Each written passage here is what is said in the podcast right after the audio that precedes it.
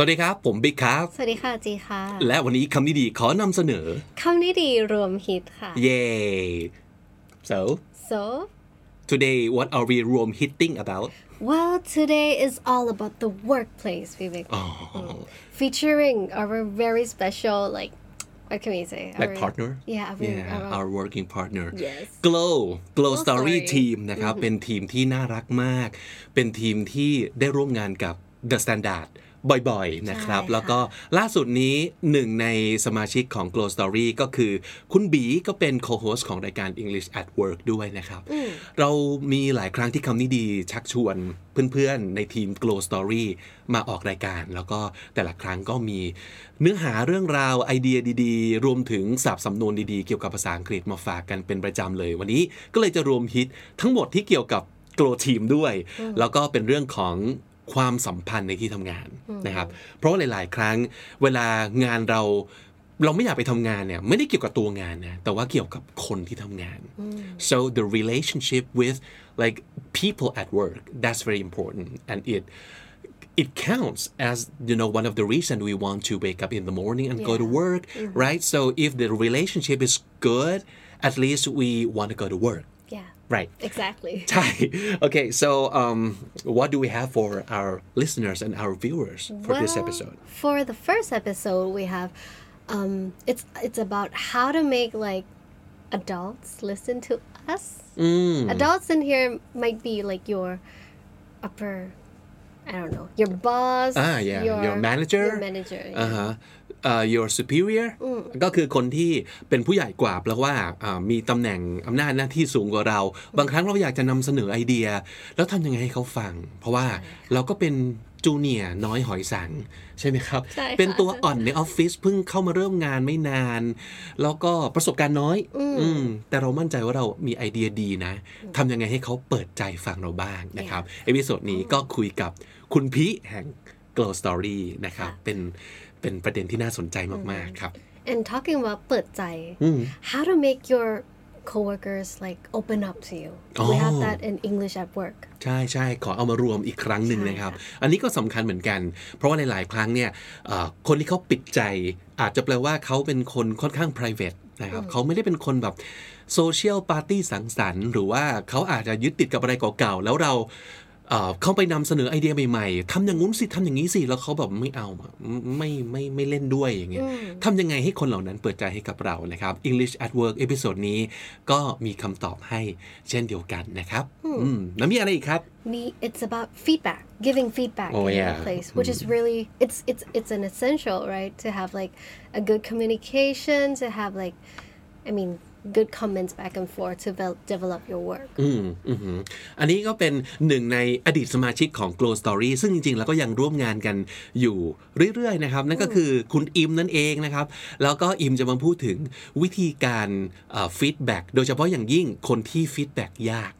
feedback ยากคือคนที่เขาอาจจะเก่งมากๆอยู่แล้วเนอะไหมเออเก่งมากๆแล้วเราจะไป feedback เขาอะ เหมือนกันเลยแล้วเราก็เหมือนกับเป็นเป็น junior มากๆ อาจจะไปต้อง feedback ให้กับคนที่เป็น senior มากๆ แต่ว่ามันเป็นหนึ่งในบทบาทและหน้าที่ของเราที่เราจำเป็นต้อง feedback นะครับทำยังไงที่จะไม่ดูเป็นการบอกว่าจาบจ้วงเป็นการล่วงเกิน แล้วก็ทำให้เขารู้สึกว่าเออ feedback ของเราเนี่ยน่าฟัง แล้วก็มีประโยชน์ด้วยนะครับ นั่นก็คือทั้ง 3 ตอนที่เอามารวมฮิตกันไว้ในคำนี้ดี episode นี้ครับ This is the Standard Podcast, the eye opening experience for your ears. สวัสดีครับ ผมบิ๊กบุญ และคุณกำลังฟังคำนี้ดีพอดแคสต์สะสมสับกันวลนิดภาษาอังกฤษแข็งแรง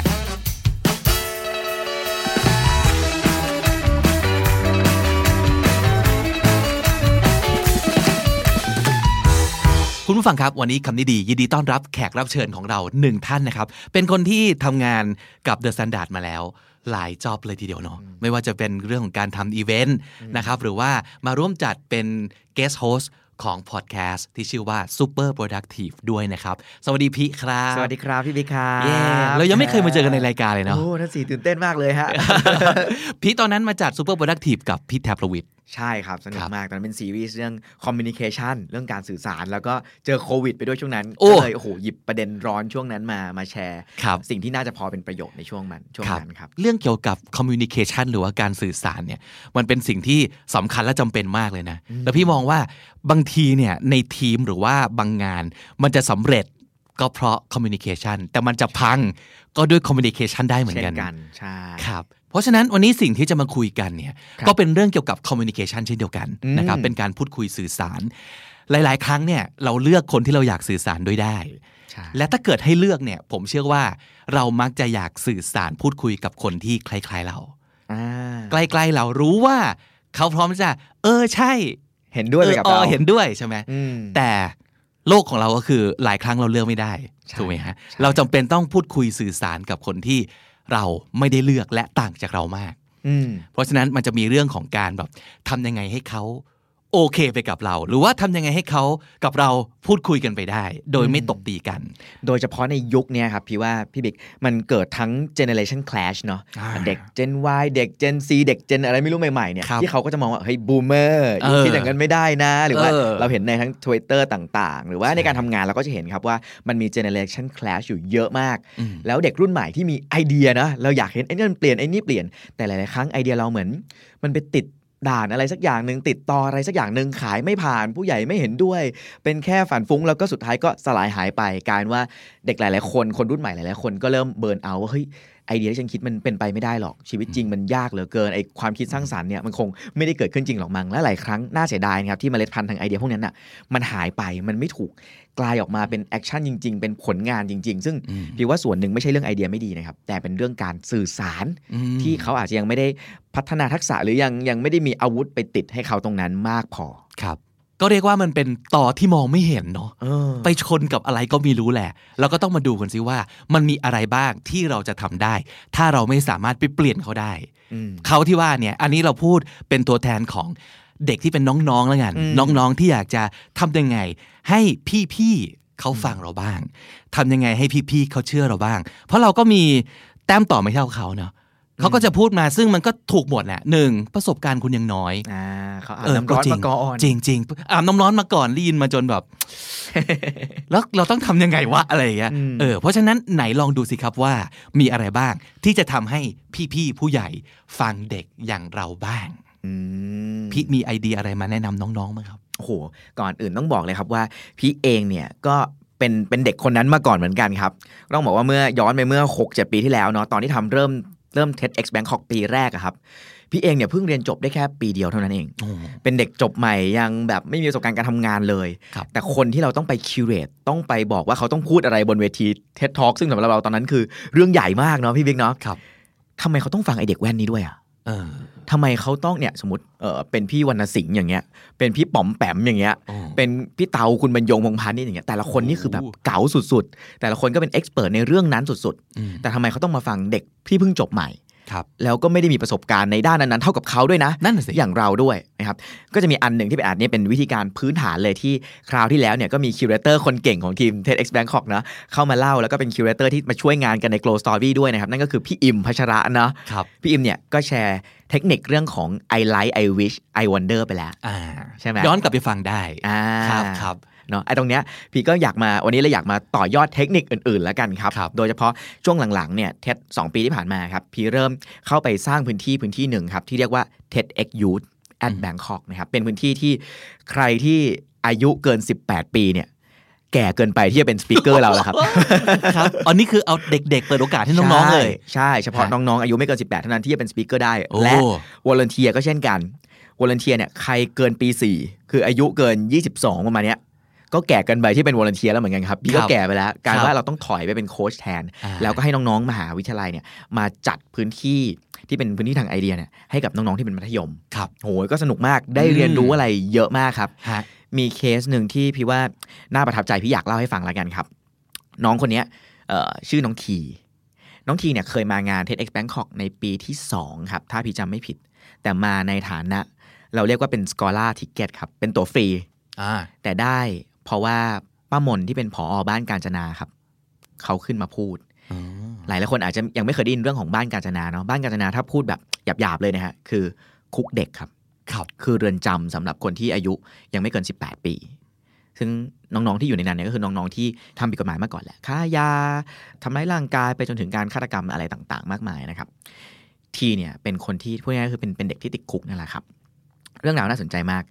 ปีนั้นเนี่ยพอจัดงานเทศอายุผมก็โทรไปหาป้ามนว่าป้ามนมีน้องคนไหนแนะนำไหมป้ามนบอกว่ามีเด็กคนหนึ่งที่ตอนนั้นที่ป้ามนไปพูดเนี่ยเขาไปฟังในวันงานด้วย และเขาก็เขียน reflection เขาเขียนแบบตกตะกอนตัวเองเล่าให้ฟังว่าโหพี่ๆที่บนเวทีเทสเนี่ยแบบเจ๋งมากเลยเนาะยิ่งใหญ่มากเลย มีพี่ผมแปมด้วยมีพี่คนนี้เป็นนักศึกษาไดโนเสาร์ด้วย แต่เขาเป็นแบบเด็กตัวเล็กๆคนหนึ่งที่ทำผิดพลาดอะเมื่อกี้อายุเท่าไหร่ครับ ตอนนั้นน่าจะมาสัก16 17อะครับโอ้ครับอืมก็ยังวัยรุ่นยังเด็ก ๆ อยู่มากอืมๆแล้วพอได้ยินเรื่องน้องทีอะครับ พี่ก็เลยแบบเฮ้ยน้องเขาเคยมาด้วยเหรอแล้วน้องเขามีแบบเหมือนรู้สึกว่าชื่นชมพี่ๆที่อยู่บนเวทีมากเลย แต่เขามีความน้อยเนื้อต่ำใจนิดนึงว่า ฉันเป็นเด็กอะใครจะมาอยากฟังฉัน แล้วฉันไม่ใช่เด็กธรรมดานะ ฉันเป็นเด็กที่ทำผิดพลาด และต้องอยู่ในเรือนจำเราก็เลยเข้าไปคุยครับ เราค้นพบว่าเด็กคนนี้มีเรื่องราวชีวิตที่น่าสนใจมาก เขาเคยเป็นหัวหน้าห้องมาก่อน เขาเคยเป็นนักกีฬาโรงเรียนมาก่อน เขาเคยเป็นเด็กที่เรียนเก่งมากระดับท็อปๆของห้อง แล้วก็พบว่าสิ่งที่เกิดขึ้นก็คืออปัญหาครอบครัวเนาะคุณพ่อคุณแม่แยกทางกันไม่ได้เจอหน้าคุณพ่อคุณแม่ เขารู้สึกว่า เขาไม่มีพื้นที่ที่มีใครยอมรับเขาเลยครับ กลายเป็นว่าพื้นที่ที่เขารู้สึกว่าได้รับการรับฟัง มันกลายไปเป็นพี่ๆที่เป็นสายแบบนักเลงเนาะต่อยตีเขาเริ่มไปสายนั้น เริ่มไปเรียนอาชีวะ เริ่มตีกับคู่อริ เริ่มขโมย แต่ไม่ได้ขโมยเพราะอยากได้เงินด้วยนะครับพอถ้าเกิดเฮ้ย มึงไปปล้นดิ ถ้าไม่กล้าปล้น มึงไม่เจ๋งอืมโอ้โห มันกลายเป็นว่าพื้นที่ในการได้รับการยอมรับของเด็กหลาย ๆ คนนะครับ มันเป็นแบบเนี้ย สุดท้าย วันสุดท้ายก่อนที่ทีจะโดนจับนะครับ คือ ยิงคนสามคนในวันเดียว ยิงคู่อริก่อน ยิงเสร็จปุ๊บเข้าโรงพยาบาล จะตามไปซ้ำที่โรงพยาบาลกำลังขับรถมอเตอร์ไซค์ไปเจอกระบะปาดหน้าคันหนึ่งนึกว่าเป็นคู่อริเหมือนเริ่มระแวงแล้วครับ ก็ยิงสวนเข้าไปก็บอกว่าปรากฏว่าเป็นทหารเกษียณคนหนึ่งก็บาดเจ็บไป แล้วก็ตำรวจก็ตามมาคือใช้ชีวิตแบบเกม GTA มากครับ แล้วก็ยิงสู้กับตำรวจต่างๆนานาสุดท้าย ยิ่งเศร้าไปอีกคืออะไรรู้ไหมครับ คือคนที่แจ้งให้ตำรวจมาที่บ้านเนี่ย แบบคนที่พามาจับก็คือรุ่นพี่คนนั้นนั่นแหละ โหกลายเป็นว่าทุกอย่างมันพังทลายมันมันไม่เหลือใครที่เชื่อใจได้เลยนะครับ สุดท้ายก็เข้าไปอยู่ในเรือนจำแต่เขาค้นพบว่ามันมีผู้ใหญ่ที่ให้พื้นที่เขาตรงนั้นก็คือบ้านการจนาหรือว่าป้ามนนี่แหละที่โอ้โหวิธีการเรียนการสอนตรงนั้นน่าสนใจมากใครที่ไม่เคยไปอยากอยากชวนให้ไปมาก ๆ พี่ว่าเป็นเป็นคุกที่มีความเป็นคุกน้อยกว่าโรงเรียนอะอ๋อเช่น วิธีการในการสอนนะครับ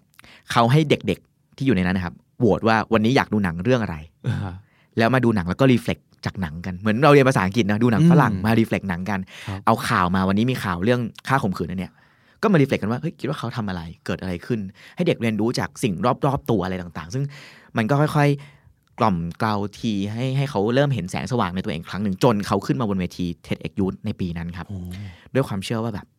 คือตอนแรกเขาก็ไม่มั่นใจเนาะแต่พี่ก็บอกเขานี่แหละว่าเฮ้ยทีมีของนะทีมีอะไรบางอย่าง แล้ววันนั้นเนี่ยทีเป็นโชว์ปิดงานที่พรากน้ำตาผู้ใหญ่ไปเยอะมาก และพี่ว่ามันสามารถตบหน้าผู้ใหญ่หลายๆคนที่เรียนมาสูง บางคนก็เป็นคนทำงานมานานอะไรเงี้ยครับ แต่เขาไม่เคยได้ยินไอเดียแบบนี้มาก่อน แต่ทีคือคนที่สามารถส่งต่อความเชื่ออะไรที่มันมันพูดได้ยากมากเลยนะครับ เรื่องเรื่องการให้ยอมรับเด็กที่เคยก้าวพลาดหรืออะไรแบบเนี้ยอืมความน่าสนใจที่วันนี้อยากลองมา decode กันครับก็คือ มันมีองค์ประกอบอะไรบ้าง มันมี element อะไรบ้าง ที่ทำให้คนแบบทีเด็ก ๆ แบบทีเนี่ย ผู้ใหญ่ต้องหยุดฟังหรือแม้กระทั่งน้ำตาไหลหรือแม้แต่กระทั่งต้องไป take action อะไรบางอย่างจากไอเดียที่เราที่เป็นเด็กเนี่ยโยนไป ถ้าที ที่เคยเป็นเด็กก้าวพลาดยังสามารถทำได้อะพี่เชื่อว่าน้องๆ หรือใครก็ตามจะเป็นน้องมัธยมน้องที่เรียนมหาวิทยาลัย หรือว่าน้องที่เป็นเพิ่งจบใหม่เนาะเป็น first jobber อย่างเงี้ยสามารถนำไปใช้ในการ convince ผู้ใหญ่ที่อยู่รอบๆตัวเรา หรือเป็นพ่อแม่คนในครอบครัวได้อย่างแน่นอนอ่าวันนี้จะมาแชร์เรื่องนี้กันครับครับ ที่อยากแชร์ก่อนเลยครับพี่ว่าจุดที่สำคัญหรือว่าเป็น process ที่เวลาพี่ทำงานกับสปีกเกอร์โดยเฉพาะสปีกเกอร์ที่เป็นเด็กๆเนี่ย สิ่งแรกก่อนที่เราจะพูดเนาะเวลาขึ้น TED Talk เนี่ยหลายๆคนจะนึกถึงเฮ้ยจะพูดยังไงดี จะเล่ายังไงดีจะบอกยังไงดี แต่พี่ว่าสิ่งที่สำคัญมาก ๆ ของการเป็นนักพูดนักสื่อสารที่ดีครับ ไม่ใช่การพูดให้เก่งครับ แต่ต้องฟังให้เก่งอืมอันดับแรกคนที่ต้องฟังก่อนเลยคือตัวเองครับ หลาย ๆ ครั้งเนี่ย พอเราเป็นเด็กรุ่นใหม่เลยอย่างเงี้ยเราไฟแรงเนาะเรามีเรื่องที่อยากพูด เรามีไอเดียที่อยากโยนเยอะแยะไปหมดเลย แต่ต้องเรียกว่าอย่างงี้ต้องเล่นเกมยาวครับพี่ว่ามันค่อยๆก้าวไปทีละสเต็ปเนาะเราค่อยๆ get buy in จากผู้ใหญ่เนี่ยในทีละจุดดีกว่า หลาย ๆ ครั้งเราอยากได้ทุกอย่างในเวลาเดียวกันมากเกินไปครับ เลยอยากให้เลือกครับว่าถ้าสมมติการสื่อสารครั้งหน้าจะ present ครั้งหน้าจะ convince พ่อว่าขอกลับบ้านดึกนะ จะขอไปต่างจังหวัดอะไรก็แล้วแต่เนี่ยมันต้องค่อยๆ ไปทีละ step อะครับเพราะฉะนั้นอยากให้ลองตกตะกอนกับตัวเองฟังกับตัวเองให้ชัดก่อนครับว่า ในครั้งเนี้ยที่ฉันต้องการ convince ผู้ใหญ่คนเนี้ย ฉันต้องการอะไรกันแน่ ฉันต้องการให้เขาแค่ตั้งคำถาม ฉันต้องการให้เขาอนุญาตอะไรบางอย่าง อนุญาตให้จัดงานนี้ในโรงเรียน อยากจะจัดกิจกรรมนี้ขึ้นมา อยากจัดคอนเสิร์ตหรือว่าอยากขอปรับเปลี่ยน policy อะไรบางอย่าง ถ้าตอบตัวเองในพาร์ทนี้ได้ชัดเนี่ยพี่ว่ามันจะเริ่มทำงานหลังจากนั้นนะครับ ได้ง่ายขึ้น เพราะหลาย ๆ ครั้งมันจะมีลูกใจร้อนเนาะใช่แล้วถ้าเกิดโดนปฏิเสธหนึ่งครั้ง เราก็จะลุกขึ้นมาบอกว่านี่ไง เพราะเป็นเด็กผู้ใหญ่เลยไม่ฟังใช่มันเอ้ยน้อง ๆ ครับ ต่อให้แก่แล้ว เหตุการณ์นี้ก็เกิดขึ้นกับคุณได้เนาะถูกป่ะมันไม่ใช่แค่เรื่องเด็กไม่เด็กอะแต่ว่าการถูกปฏิเสธหนึ่งครั้ง ถ้าเกิดคุณจะมองว่ามันคือจบเกมผมว่านั่นคือปัญหาของคุณเหมือนกันอืมว่าอ้าวตกลงเลิกล้มแล้วเหรอโดนปฏิเสธหนึ่งครั้ง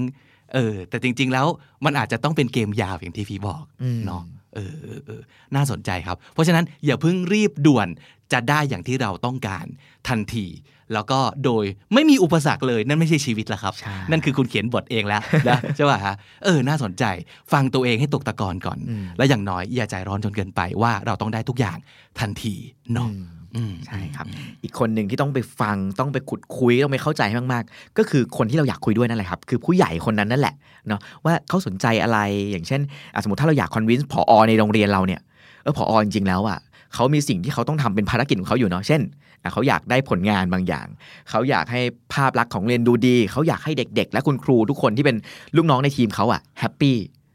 นี่คือสิ่งที่เขาต้องการ เพราะฉะนั้นเราต้องพูดในภาษาที่เขาต้องการนะครับ ไม่ใช่ทุกอย่างอะไรมันก็มีมีมีฉันอยากจัดกิจกรรมนี้ ฉันอยากเป็นแบบนั้น ฉันอยากเห็นสิ่งนี้อืมแต่สิ่งที่เราอยากได้มันไปตอบโจทย์เขายังไงอะเช่นเคยถ้าเราจัดคอนเสิร์ตนะครับพอเราจะได้ตอบ เป้าหมายกันเป็นโรงเรียนสีขาวดนตรีต้านยาเสพติด ที่พอแปะป้ายไว้หน้าโรงเรียนไงเนี่ยคือเอาสิ่งที่เราสนใจอยู่แล้วอะไป match กับสิ่งที่มันเป็นโจทย์ของเขานะเพราะทุกคนเนะครับมีการบ้านของตัวเองเนาะเราก็มี part ที่ต้องตอบของเราไม่ว่าจะเป็นให้พ่อแม่ happy สอบติดอะไรบางอย่าง ผู้ใหญ่เองเขาก็มีการบ้านของเขาเหมือนกันเนาะเพราะฉะนั้นถ้าเราทำการบ้านให้ดีว่าการบ้านของคนอื่นน่ะ คืออะไรถ้าตอบตรงนี้ได้ชัดนะครับ พี่ว่าเราจะเริ่ม match แล้วเฮ้ยว่าความต้องการของฉัน กับความต้องการของเธอ มันจะมาเจอกันตรงกลางได้ยังไง โอ้คำนี้ดีช่วยเขาทำกันบ้าน เออ ไปดูซิว่าการบ้านของเขาคืออะไร แล้วทุกคนมีการบ้านจริง ๆ เนาะใช่เออเออน่าสนใจครับ นั่นคือสิ่งที่เราต้องไปฟัง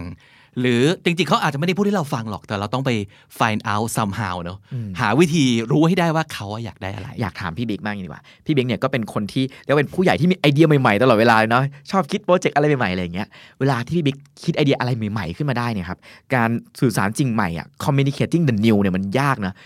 พี่บิ๊กมีเทคนิคยังไงไหมครับที่จะแบบเฮ้ยถ้าถ้าจะขายผู้ใหญ่คนนี้มันต้องเล่าแบบนี้ หรือมีวิธีการทำความเข้าใจคนที่เราจะไปคุยด้วยในแบบไหนไหม สิ่งที่พี่พูดมาตั้งแต่ต้นน่ะน่าสนใจ มันคือการบริหารจัดการความคาดหวังของเราตั้งแต่แรกอะคือเผอิญว่าพี่แก่พอที่จะเข้าใจโลกในส่วนนี้แล้วว่า เราไม่มีทางจะได้ทุกสิ่งทุกอย่างทันที หรือมันต้องมีการให้เราได้และเขาก็ได้อืมหรือเราต้องเลือกคนขอให้ถูกเหมือนกันอ่าบางอย่างเราอาจจะไม่ได้จากคนนี้ แต่อีกคนหนึ่งอะเราขอได้ คุยให้ถูกคน คุยให้ถูกคน แล้ว ถ้ามันอยู่ที่เรื่องเป็นเรื่อง timing เหมือนกันนะเป็นเรื่องเกี่ยวกับ timing เหมือนกันอะอย่างสมมติตอนแรกสุดเลยเนี่ยพี่รู้สึกว่าความยากก็คือ อยู่ๆจะลุกขึ้นมาแล้วบอกว่า จากที่เคยทำสำนักพิมพ์ จะมาทำพอดแคสต์แล้วทำเป็นเรื่องเป็นราวขนาดนั้นด้วยอืมมันก็ไม่ใช่เรื่องที่น่าตกลงใจด้วยง่ายถูกไหมอ่าอ่ามันก็ใช่ต้องใช้เวลา convince ประมาณหนึ่ง แต่เผอิญว่าสิ่งที่เราทำสะสมมา มันคือความไว้ใจที่เขาสะสมมาประมาณหนึ่ง ถ้าเกิดจะเอามา apply กับกรณีที่พีพูดเนี่ยคือน้องคนนั้นเนี่ยเขาได้ทำอะไรเป็นการสะสม ความไว้ใจมากพอที่ผู้ใหญ่คนนั้นจะลองให้โอกาสหรือเปล่า อันอาจจะไม่ใช่เคสเดียวกันเป๊ะนะครับ แต่ว่าอันหนึ่งที่พี่รู้สึกว่า work ก็คือตรงนี้ หลาย ๆ ครั้งที่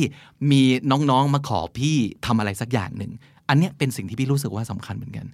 เราไว้ใจเขาพอที่จะให้เขาลองไหมอาจจะไม่ต้องมาก แต่พอที่จะให้ลองไหมโหยอันนี้พี่ขอเจาะเลยครับ พี่บิ๊กอยากรู้บ้างว่า พูดถึงความไว้ใจนะพูดถึง trust เนี่ยในฐานะพี่บิ๊กที่เป็นผู้ใหญ่คนหนึ่งอะที่มีน้องๆ ต้องมาขอลองเล่นโน่นนี่เยอะแยะตลอดเวลาเลย อะไรที่จะทำให้เรา trust หรือเชื่อใจหรือไว้ใจในคนคนหนึ่งอะครับ ถ้าถามพี่ดูที่ความเอาจริงก่อนอืมความเอาจริงและความเข้าใจโลกประกอบกัน คือหนึ่งที่คุณอยากทำเนี่ย มันเคยมีประวัติ ที่แสดงให้เห็นว่าคุณเป็นคนที่อยากทำอะไรทำจริงหรือเปล่า กับสองสิ่งที่คุณจะทำเนี่ยคุณเข้าใจไหมว่าทุกอย่างจะไม่ได้อย่างที่คุณแฟนตาซีไว้ร้อยเปอร์เซ็นคิดภาพไว้ร้อยเปอร์เซ็นโดยที่คุณไม่สนใจเลยว่า ปัจจัยของโลกแห่งความเป็นจริงที่หนึ่งต้องใช้เงินสองต้องทำงานร่วมกับคนอื่น เขาเอามาอยู่ในสมการหรือเปล่า ถ้าในสมการของเขาไม่มีคนอื่นเลยนอกจากเขาอะอันเนี้ยยากนะ คือแบบเดี๋ยวแล้วคุณจะทำสิ่งนี้ด้วยตัวคุณเองหมดเลยจริงเปล่าอืมถ้าทำได้จริง ก็โชว์สิก็แสดงให้เห็นว่ามันมีทางจะทำได้จริง แต่ถ้าเกิดเขาพูดถึง เฉพาะตัวเขาสิ่งที่เขาอยากได้ สิ่งที่เขาคิดว่ามันดีมากอืมแล้วในสมการของคุณมีอย่างอื่นด้วยไหมอ่าเงินหาจากไหนแล้วใครจะได้อะไรอีกนอกจากตัวคุณอืมที่ได้ทำสิ่งที่ดีนั้นออกมาอย่างเงี้ยอืมคิดรอบหรือยังเนาะใช่ คือถ้าเกิดหนึ่งประวัติเขาดีประมาณหนึ่งสอง เขาแสดงให้เราเห็นว่าเขาเข้าใจว่าความเป็นจริงของโลกคืออะไร อันเนี้ยคุยต่อได้ง่ายมากอืมถ้าถามผม แล้วอย่างพีอะสิ่งที่พี่เคยเจอคือ โอ้โห ส่วนตัวเนี่ยก็โดนกับคุณพ่อนี่แหละครับที่ครับบ้านนี่แหละคือ อันนี้ขออนุญาตแชร์เรื่องส่วนตัวนิดนึงครับ คือ พี่เนี่ยก็ทำงานที่ค่อนข้างแปลกประหลาดเนาะหมายถึงว่าเทสเนี่ยพ่อก็งงว่าเฮ้ยเรียนเกี่ยวกับเรื่องภาษาจีนไป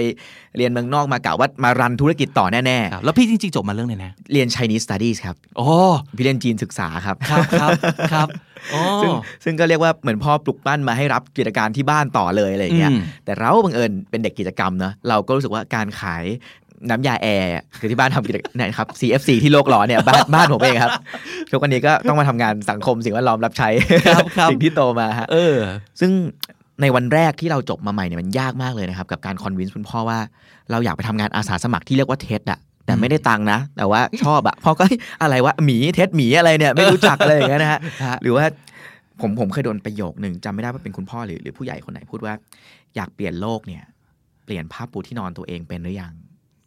เก็บเตียงตัวเองได้หรือยังคือดูแลตัวเองได้หรือยังพี่ว่าที่พี่บิ๊กพูดเมื่อกี้จริงมากๆเลยครับ เราต้องเกณฑ์ trust เนอะเราต้องได้รับความเชื่อใจจากทีละก้าวทีละก้าวบางส่วนก่อน อย่างเช่น ในช่วงแรกๆที่ทำเทสหรือว่าทำงานประจำไปด้วยควบเทสไปด้วยอะไรอย่างเงี้ยครับก็ต้องพิสูจน์ให้เขาเห็นว่า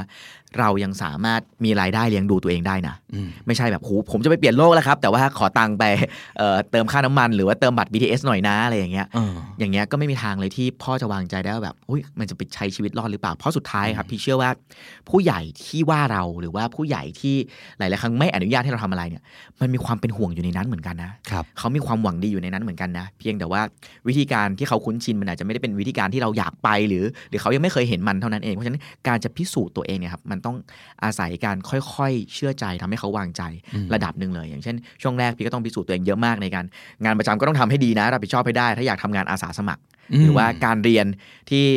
โหเป็นเด็กกิจกรรมเยอะมากออกค่ายโตวาทีโน่นนี่เนี่ยเกรดต้องไม่ตกนะอืมถ้าเราพิสูจน์ตรงนี้ได้แล้วเนี่ย เขาจะเริ่มค่อย ๆ ปล่อยเรา ให้มีพื้นที่ทางทดลองที่ที่กว้างขึ้นครับใช่ซึ่งพอทำสิ่งนี้ได้มากขึ้นเรื่อยๆเนี่ยกลารว่าเราเราได้พื้นที่ทดลองมากขึ้นไปเรื่อยๆอีก แล้วมันก็ยิ่งค่อยๆพิสูจน์ให้เขาเห็นว่าสิ่งที่เราออกไปลองสิ่งใหม่ๆที่อยากทำอะเนี่ยอย่างที่พี่บิ๊กว่าเลย เราคิดรอบแล้วนะ เราพิสูจน์แล้วนะว่าเราดูแลตัวเองได้แล้วสามารถทำให้เขาภูมิใจได้อะไรอย่างเงี้ยครับ อันนี้ก็น่าจะเป็นโจทย์ให้น้อง ๆ หลาย ๆ คนที่อยากวิ่งตามหาแพชชั่นเนาะครับยังจำความรู้สึกวันที่เริ่มเก็ตว่า เฮ้ยพ่อเริ่มปล่อยแล้วว่าได้ไหม โอ้ยจำได้ครับเป็นยังไงอครับช่วงนั้นคือต้องบอกว่าคุณพ่อผมเนี่ยก็เป็นคนปากแข็งระดับหนึ่งเขาก็จะแบบเวลาลูกทำงานอะไรก็จะแบบไม่ได้ไม่ได้ชมจ๋าๆอะไรอย่างเงี้ยแต่ไปจับไตเขาได้ครับว่าบางทีเนี่ยเวลาเราไปทำโน่นนี่แล้วมีผู้ใหญ่คนอื่น แบบญาติคนอื่น หรือเพื่อนพ่อเนี่ยเห็นงานเรา แล้วมามาชมเราผ่านคุณพ่อเนี่ยคุณพ่อจะฟินมาก ตอนนั้นผมก็เลยเจอเคล็ดลับอันหนึ่งครับ ช่วงนั้นเนี่ยก็จะมีแบบออกนิตยสารเอ่อเดย์จีเอ็มอะไรต่างๆอะไรเงี้ยครับ ก็ใช้วิธีเอานิตยสารหรือหนังสือพิมพ์ที่เราได้ออกอะ ผมกลับบ้านดึกครับตีสองประชุมดึกเลยครับ ก็มาวางที่โต๊ะกินข้าว แล้วก็ขึ้นไปนอนเออตื่นเช้ามาพ่อไม่พูดอะไรนะครับอ่าแต่ยิ้มเลยอ่าแล้วก็เริ่มเห็นว่าเขาก็จะเหมือนปล่อยให้เราไปลองโน่นลองนี่มากขึ้น แล้วก็เห็นอีกทีก็ไปวนอยู่ในรายรายกลุ่มครอบครัวอะไรเงี้ยครับเขาก็ไปถ่ายแล้วก็อวดอาเจกอาอึ้มอะไรไปอะไรเงี้ยนี่ก็เป็นวิธีการสร้างเออ trust อีกแบบหนึ่งเหมือนกันเออต้องต้องตีโจทย์ให้ขาดนะครับว่าน้องๆพ่อครับแม่เราเนี่ยนี่แหละชอบอะไร การบ้านของคุณพ่ออ่าถูกว่ามันก็คือใช่การบ้านของเขาเขาต้องการเป็นพ่อที่ดี แล้วการรีเฟล็กว่าลูกได้ดี มันสะท้อนว่าเขาก็ได้เป็นพ่อที่ดีอืมเออผมว่านี่ก็คือการบ้านของเขาเหมือนกัน เพราะฉะนั้นน้องๆเก็ตหรือเปล่าว่า สิ่งที่น้องๆจะขอเนี่ย มันจะสะท้อนไปที่การบ้านที่เขาก็ต้องการเหมือนกัน ใช่ ซึ่งพ่อแม่แต่ละคนก็มีความต้องการหรือว่ามีปัจจัยที่ต่างกัน บางคนอาจครัจะบเป็นเรื่องแบบความมั่นคงทางการเงิน บางคนอืมอาจจะเป็นเรื่องเฮ้ยลูกได้ทำสิ่งที่มีความหมาย ลูกได้ทำสิ่งที่ชอบ หรือว่าอืมความคาดหวังต่าง ๆ ก็ต้องไปทำความเข้าใจเนาะแล้วก็บริหารจัดการสิ่งนี้ให้ได้ครับก็เป็นเรื่องการจะได้ฟังที่พี่พูดนั่นแหละใช่ว่าใช่เราเราได้ฟังพ่อแม่ของเราหรือเปล่าสมมติว่าถ้าเกิดผู้ใหญ่ที่ว่าอันนี้หมายถึงพ่อแม่เนาะเราเข้าใจเขาจริงๆไหมว่าเขาอะต้องการอะไร เขากลัวอะไร เขาจะห่วงอะไร เพราะหลายๆครั้งอย่างที่พี่พูดพี่เห็นด้วยมากเลย มันเขาเซโนเพราะเขาห่วงอืมแล้วมันยังไม่มีอะไรการันตีให้เขาสบายใจได้เลยว่าอ๋อไม่เป็นไรมันจะรอดนะอืมเขาก็ต้องห่วงไว้ก่อน เพราะว่าของบางอย่างสมมติแบบพังแล้วมันพังเลยใช่สมมติเฟลแล้วพลาดไปแล้ว ใครจะมาช่วยการันตีว่าไม่เป็นไรเดี๋ยวมันก็ลุกได้เอง เขายังไม่เคยเห็นคุณล้มและลุกให้เห็นอืมเขาก็จะรู้ได้ยังไงว่า งั้นงั้นอย่าให้มันล้มเลยดีกว่าแต่แรกอืมเออเราถ้าสมมติเนี่ย คือแก่ประมาณนี้ก็จะเข้าใจได้ แต่ว่าน้องๆอาจจะยังไม่เคย รู้มุมนี้จากคุณพ่อคุณแม่ เออ เราอยากบอกเหมือนกันนะว่า บางครั้งอะผู้ใหญ่ไม่ได้แบบ อยากเซโนหรอกมันเหนื่อยกูต้องมาทะเลาะกับมึงอีกนานไหมเนี่ยเซเยสไปมันจะได้จบแต่ว่าเอ้ยมันมีเหตุผลที่เซโนเหมือนกัน ใช่ครับ อันนี้เป็นเรื่องของการฟังเนาะเนี่ยถ้าเราฟังตัวเองเข้าใจ ฟังคนที่คนที่เราอยากไปคอนวินส์คือผู้ใหญ่แต่ละคนเนี่ยจะเป็นคุณพ่อคุณแม่พออเจ้านายหรือใครก็แล้วแต่ ถ้าฟังเขาลึกพอเนี่ยเข้าใจกันมากของเขาพี่ว่าในการโน้มน้าวใจเขาให้ผู้ใหญ่อยากฟังเราก็จะไม่ยากอย่างที่เราคิดครับครับ สุดยอดอ่า ยังมีอีกยังมีอีกมีอีกทิปหนึ่งแล้วกันครับเออที่เออจริงๆแล้วเป็น process เวลาที่เราไป curate speaker โดยเฉพาะ speaker เด็กๆเนี่ยครับจะมีหลักอันหนึ่งที่พี่ใช้กับน้องๆตลอดเลยนะครับและทีม curator TEDx Youth ปีเนี่ยก็ใช้ process แบบเนี้ยเหมือนกัน process นี้เรียกว่า KFC ครับฮะเรามีสปอนเซอร์เข้าเหรอครับช่วงนี้เอ่อมันไได้ต้องย่อมาจากอะไร sponsor ใดๆคบสักอย่างแน่เลยใช่ไหมใช่ใช่ใช่อะเป็นตัวย่อครับครับ KFC เนี่ยเป็นเป็นสิ่งที่เราเรียกว่าเป็นเป็นเหมือนเอ่อ fill in the blank เนอะถ้าเติม KFC ได้เนี่ยจะมีทอล์กที่สมบูรณ์ครับอ่า KFC เนี่ยย่อมาจาก K คือ key message อ่าอ่าคือแก่นประเด็นสำคัญหัวใจของเรื่อง เราต้องการสื่อสารอะไรกับผู้ใหญ่หรือกับคนฟังของเรากันแน่อ่า F เนี่ยคือหาเรื่องครับ คือ find your story อืเรามี key message แล้วแล้วเรื่องราวอันไหนของเราล่ะที่จะมาเติม ให้ให้ key message เนี่ยมันแน่นขึ้นมันเต็มขึ้น นะครับถ้านึกภาพง่ายๆ นึกภาพเหมือนก้างปลาครับครับ เคยกินปลาทูอะไรอย่างเงี้ยไหมครับพี่บิ๊กปลากระพงทอดน้ำปลาอะไรก็แล้วแต่เนี่ยมันก็จะมีตัวกระดูกกระดูกสันหลังนะกระดูกที่เป็นคอหลักนะครับของปลาตัวนั้นนะอันเนี้ยเป็นเหมือนตัว K คือ key message อืมคือเป็นแกนกลางที่จะใช้เกาะเส้นเรื่องทั้งหมดนะครับตัว F file story เนี่ยก็คือเหมือนก้างปลาย่อยๆเนาะที่เริ่มแตกออกมาจากแกนหลักนะเราจะเอาเรื่องไหนมาเติมเรื่องไหนก่อนเรื่องไหนหลัง ต้องมีเรื่องราวแบบไหนบ้าง และตัว C สุดท้ายนะครับเรามี key message แล้วเนาะเรามี file your story แล้ว เรามี call to action ครับอืมเล่ามาทั้งหมด convince มาทั้งหมด อยากให้คนฟังทำอะไร อยากให้เขา say yes กับอะไร อยากให้เขาตั้งคำถามแบบไหน อยากให้เขาอนุญาตให้เราทำอะไร ถ้าเราเห็นสิ่งเนี้ยว่าเราปลายทางเราอยากได้อันเนี้ยเราจะเริ่มเลือกเรื่องราวต่างๆ เนี่ยได้ชัดขึ้นอ๋อนะดีมากเลย ขอโทษอีกครั้งหนึ่ง KFC ครับ K คือ Key Message นะครับ ประเด็นหลัก สิ่งที่สำคัญที่สุดคืออะไร F คือ Find Your Story อืมหาเรื่องราวที่จะมาช่วยสนับสนุนตัว Key Message ของคุณ และตัว C ก็คือ Call to Action ใช่ ฟังจบแล้วอยากจะให้เกิดอะไรขึ้น ใช่โอ้ดีมาก ๆ เลยครับ อันนี้น่าจะไปประยุกต์ใช้ได้กับทุกอย่างเลยเนาะกำลังพยายามนึกตัวอย่างนี่อะพี่ขอยกเคสน้องคนหนึงเออนะครับ เป็นน้องเทศอายุปีที่แล้วที่โหเป็นทอล์กที่พี่ว่าคุณภาพไม่แพ้แบบทอล์กผู้ใหญ่เลยอะ น้องคนเนี้ยชื่อน้องเดียวครับ น้องเดียว ชื่อจริงชื่อธงชัยครับเป็นเด็กโรงเรียนรัฐบาลธรรมดาเนี่ยเป็นเด็กผู้ชายผอมๆสูงๆนะครับอืมแต่น้องเดียวเนี่ยเป็นคนที่เนิร์ดประวัติศาสตร์ครับคือชอบเรียนประวัติศาสตร์มากประวัติศาสตร์ไทยอ๋อประวัติศาสตร์โลกอะไรอย่างเงี้ยครับครับตอนแรกก็คุยเลยกันว่าถูจะเล่ายังไงเรื่องประวัติศาสตร์บางทีก็แบบ sensitive มากเล่ายังไงอะไรอย่างเงี้ยครับอืม key message ของน้องเดียวตอนนี้เนี่ยคือเขาอยากให้ผู้ใหญ่เนี่ยลองตั้งคำถามว่าวิธีการสอนประวัติศาสตร์ในแบบที่การศึกษาไทยสอนแบบเนี้ย มันดีแล้วจริงเหรออืมโหซึ่งเป็น message ที่ tough มากนะฮะยิ่งใหญ่มากนะครับ เป็นเรื่องครับที่ท้าทายมากเลย พอเขาอยากพูดเรื่องเนี้ยเขาเริ่มเลือกประเด็นแล้วครับ เขาเริ่มเลือก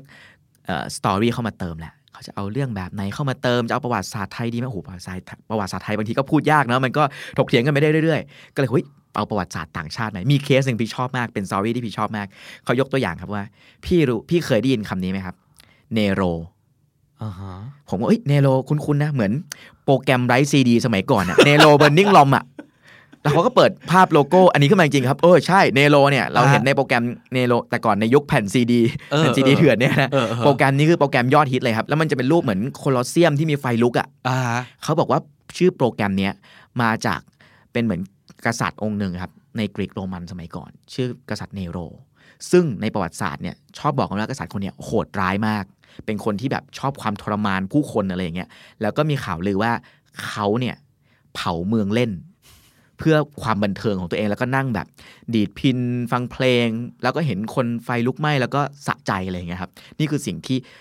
ประวัติศาสตร์ได้ได้บอกเล่าถึงเนโรคนนี้ แล้วเขาบอกว่าแต่จริงแล้วเนี่ย เห็นไหมว่าเนโรมันเป็นเรื่องใกล้ตัวคุณเนาะมันมาจากโปรแกรมไร้แผ่นเริ่มลากมาครับลากมาถึงกษัตริย์เนโรคนนี้ แล้วเขาก็เล่าหลักฐาน ให้เห็นว่า แต่จริง ๆ แล้วเราพบว่าตอนที่กรุงโรมไฟไหม้ตอนนั้นเนี่ยเนโรอะอยู่อีกเมืองนึง จริง ๆ อันนั้นน่ะเขาอะกลับเข้ามาดับไฟแล้วก็สร้างเมืองใหม่ด้วยซ้ำอันนี้เป็นเรื่องที่ไม่มีหลักฐานอยู่จริงโอ้โหกลายเป็นว่าเราเริ่มรู้สึกว่าเฮ้ยเด็กคนนี้สุดยอดว่ะโยงเรื่องจากโปรแกรมไร้แผ่นซีดีสอนประวัติศาสตร์ใหม่ให้เราแบบเฮ้ยเเคยได้ยินคุ้นๆกษัตริย์องค์นี้ที่มันโหดร้ายอ๋อแต่จริงๆเอาหลักฐานมาตบหน้าเราอีกว่าไม่ใช่ แล้วเขาก็ค่อยมี call to- to action สุดท้ายว่าเนี่ยนี่คือวิธีการเรียนประวัติศาสตร์ที่สนุก แล้วมีเทคนิคอันหนึ่งผมพี่ชอบในทอล์กนี้มาก ตอนต้นเนี่ยครับเขาแนะนำตัวแล้วเขาก็เปิดไปสนียบัตรไอประกาศสนียบัตรเยอะมาก ผมเคยแข่งโน่นนี่มาครับอะไรอย่างเงี้ยใช่ไหมครับคนก็ฟังผ่านๆแล้วก็โอ้โหน้องคนนี้มันเก่งแล้วก็เล่าเรื่องเนโรโน่นนี่ไป ตอนจบเนี่ยน้องบอกว่าอะเดี๋ยวผมจะไปแล้วนะครับเดี๋ยวผมจบแล้วแต่พี่ๆจำได้ไหมครับ ตอนต้นที่ผมเล่าใบประกาศ หรือว่าที่ผมชนะรางวัลโน่นนี่เนี่ยเดี๋ยวผมขอซูมอะไรให้ดูนะครับแล้วเขาก็ซูมไปในสไลด์ปึ้งอันนี้ครับจริง ๆ เป็นอันที่ผมตัดต่อมาครับผมไม่ได้รางวัลจริงๆหรอก และพี่รู้หรือยังครับว่าการเรียนประวัติศาสตร์ที่ไม่ตั้งคำถามเนี่ย มันรู้สึกยังไงโอ้โหแล้วก็เดินลงเวทีไป โอ้โห standing ovation ทุกคนแบบตบมือกันเกรียวกราวสุดยอดเนี่ยคือเด็กที่เขาไม่ได้เป็นด็อกเตอร์ด้านประวัติศาสตร์ เขาเป็นแค่เด็กมัธยมคนหนึ่งที่ชอบประวัติศาสตร์เฉยๆอะ่ะอืม แต่เขาสามารถ convince ให้ผู้ใหญ่ตั้งคำถามว่าเฮ้ยเออที่ผ่านมาเราเรียนแบบท่องจำตลอดเลยนะอืมและประวัติศาสตร์มันสามารถเรียนให้สนุกได้ด้วยนะอืมและแถมยังตบหน้าผู้ใหญ่แบบเราด้วยการแบบเออว่ะแล้วก็ฟังมันโดยไม่เชื่อเลยเนาะเห็นมันพูดเท็จก็เชื่อมันหมดเลยอะไรอย่างเงี้ยเออเนี่ยครับคือตัวอย่างของคนที่มี KFC ชัดมากอืมอ่าน่าจะเอาไปอัดแอปได้กับ ผมเชื่อว่าทุกคนมีความต้องการอะไรบางอย่าง และความต้องการ มากมายของเราเนี่ยมันต้องเกิดขึ้นจากการถูกอนุญาตให้ทำก่อนใช่ไหมเพราะฉะนั้นวันนี้ลองเอาสิ่งที่พี่แนะนำนะครับไม่ว่าจะเป็นเรื่องของการฟังทั้งฟังตัวเอง ทั้งฟังคนอื่น เรื่องของการทำความเข้าใจมนุษย์ของแต่ละคนว่าทุกคนมีการบ้านแฮชแท็กนะครับทุกคนมีการบ้าน แล้วหลังจากนั้น KFC ครับวันนี้น่าจะได้เทคนิคที่ผมว่าน่าจะเอาไประยุกต์ใช้ได้ง่ายมากเลยนะ ถ้าเราเข้าใจจริงๆอะว่าโลกนี้มันเป็นยังไงครับ ทุกสิ่งทุกอย่างไม่ได้ตามที่คุณต้องการ เพราะคุณไม่ใช่คนที่สำคัญที่สุดในจักรวาลครับ มันยังมีปัจจัยอื่น ยังมีตัวละครอื่น ที่เกี่ยวข้องกับสิ่งที่มันอยู่ในชีวิตของคุณ เพราะฉะนั้นถ้าวันนี้ จะได้ประโยชน์สูงสุดคือสิ่งที่เราฟังเนี่ยอย่าเอาไปแบบฟังแล้วก็เอาไปพูดต่อลองเอาไปใช้ แล้วมันจะเป็นสิ่งที่ใกล้ตัวกับเรามากเลยเนาะใช่คครัรับบครับวันนี้ขอบคุณมากๆพี่ที่เอาเรื่องนี้มาฝากกัน หลาย ๆ คนจะโทษไว้ก่อน อย่างที่อย่างที่เราพูดกันบ่อยๆว่า ความอาบน้ำร้อนมาก่อนนั้น หรือความที่เราเป็นเด็กกว่า เราไม่มี credential ต่างๆ ไม่มีอะไรที่ทำให้ผู้ใหญ่เขาสามารถจะอนุญาตทันทีได้เนี่ยอืมจริง ๆ มันมีวิธีอยู่นะ ในการที่จะทำให้เขาเนี่ยเข้าอกเข้าใจเราแล้วก็เอ่ออนุญาตให้เราได้ทำอะไร มากขึ้นให้โอกาสเรามากขึ้นนะครับ เมื่อกี้พูดถึง TEDx Youth ใช่ไหมอ่ามันเป็นสิ่งที่กำลังจะเกิดขึ้นเร็วๆนี้ด้วยใช่ไหมฮะใช่อีกครั้งครับหนึ่งที่จะเป็นเวทีของน้องๆ เด็กๆ ทั้งหลายเนี่ย ใช่ครับใช่เทศอายุเนี่ยกำลังจะกลับมาครับในวันที่ 9 สิงหาคมนี้นะครับ ตอนนี้เปิดขายบัตรแล้วนะครับครับ งานเนี่ยเป็นรูปแบบออนไลน์นะครับ คือฟังแบบออนไลน์แต่ขอแอบแง้มๆเซอร์ไพรส์นิดนึงครับว่ามันจะมีประสบการณ์ที่เจ๋งกว่า มาแบบสดๆอีกครับเราตอนนี้เรามีสิ่งที่เรียกว่า surprise box ครับอ่าอ่าเรามีกล่องบางอย่างที่ถ้าเกิดสมัครมางานเราเนี่ยจะได้รับประสบการณ์แบบที่พิเศษมากๆ คือในวันงานก็จะมีฉายไลฟ์ให้ให้ดูแหละครับ ก็ติดตามกันได้อยู่แล้ว แต่ว่าใครที่สมัครมาเนี่ยจะมีกิจกรรมแบบให้ทำแบบสนุกๆด้วย ขออุบไว้ก่อนแต่ว่าใครที่สนใจก็สามารถเข้าไปดูข้อมูลได้ที่เพจนะครับ TEDx Youth at Bangkok นะครับ เดี๋ยวครับแปะลิงก์ไว้ด้านล่างให้ครับอ่าอ่าผมเชื่อว่าหลายๆคนอาจจะยังไม่คุ้นเคยกับ TEDx Youth นะคือแบบเอ้ยเทสที่เป็นเวทีใหญ่ที่แบบมีผู้เชี่ยวชาญต่างๆ ที่ทำงานอยู่ในวงการนี้มาเป็น 10 10ปีเนี่ยอันนี้เราคุ้นเคยกัน แต่ว่าเวทีสำหรับเด็กๆ น้องๆ อย่างที่พี่บอกว่าไปจนถึงวอล n นเทียก็ทั้งหมดเป็น กกลุ่มรุ่นราวคราวเดียวกันที่เป็นเด็กๆนี่แหละนะครับใช่เราสามารถจะเรียนรู้ซึ่งกันและกันได้ ไม่ว่าจะอายุแค่ไหนประสบการณ์เป็นยังไง และเวทีนี้เป็นเวทีที่น่าสนใจและอยากไปฟังมากๆเลยครับว่าน้องๆที่ว่าเนี่ยเขาจะมีไอเดียอะไรที่จะเซอร์ไพรส์ผู้ใหญ่อย่างเราได้บ้างแน่นอนมีแน่นอนครับครับวันนี้ขอบคุณพี่มากนะครับ แล้วก็ว่างๆแวะมาอีกนะครับได้เลย ขอบคุณครับขอบคุณครับสวัสดีครับสวัสดีครับ และนั่นก็คือคำนี้ดีประจำวันนี้นะครับ ฝากติดตามฟังรายการของเราได้ทาง YouTube Spotify และทุกที่ที่คุณฟังพอดแคสต์ครับ ผมบิ๊กบุญวันนี้ไปก่อนนะครับ อย่าลืมเข้ามาสะสมศัพท์กันทุกวันวันละนิดภาษาอังกฤษจะได้แข็งแรง สวัสดีครับ The Standard Podcast, eye opening for your ears. This episode of English at Work podcast is brought to you by British Council Thailand English at Work episode นี้เราอยากคุยกับคนที่มีปัญหาเรื่องเพื่อนร่วมงานไม่เปิดใจ which could be a problem especially when you need a teamwork right to make it work at work. yes.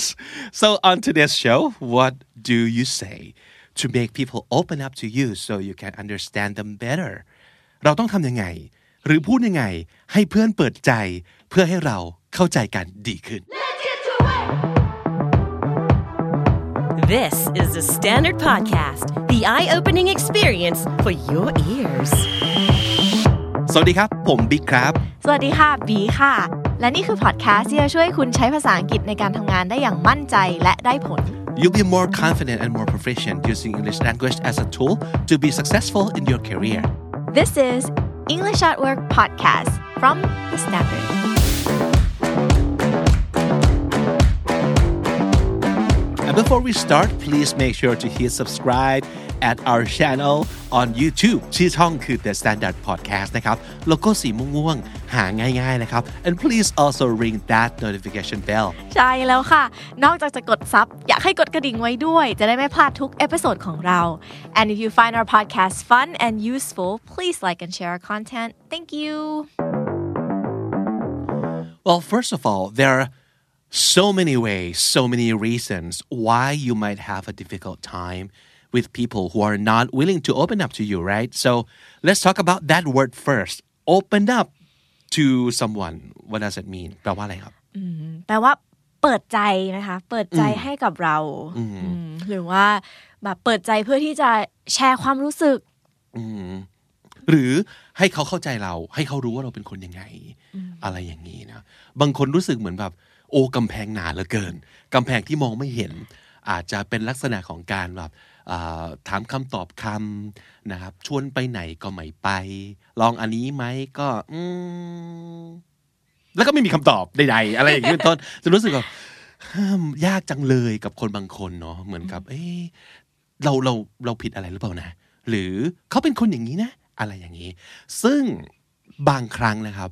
กับการทำงานมันมีผลเหมือนกันเนาะบีว่าไหมครับ บีว่าใช่ค่ะ เพราะว่าเวลาเราทำงานกันเป็นทีมเนาะถ้าเราไม่รู้สึก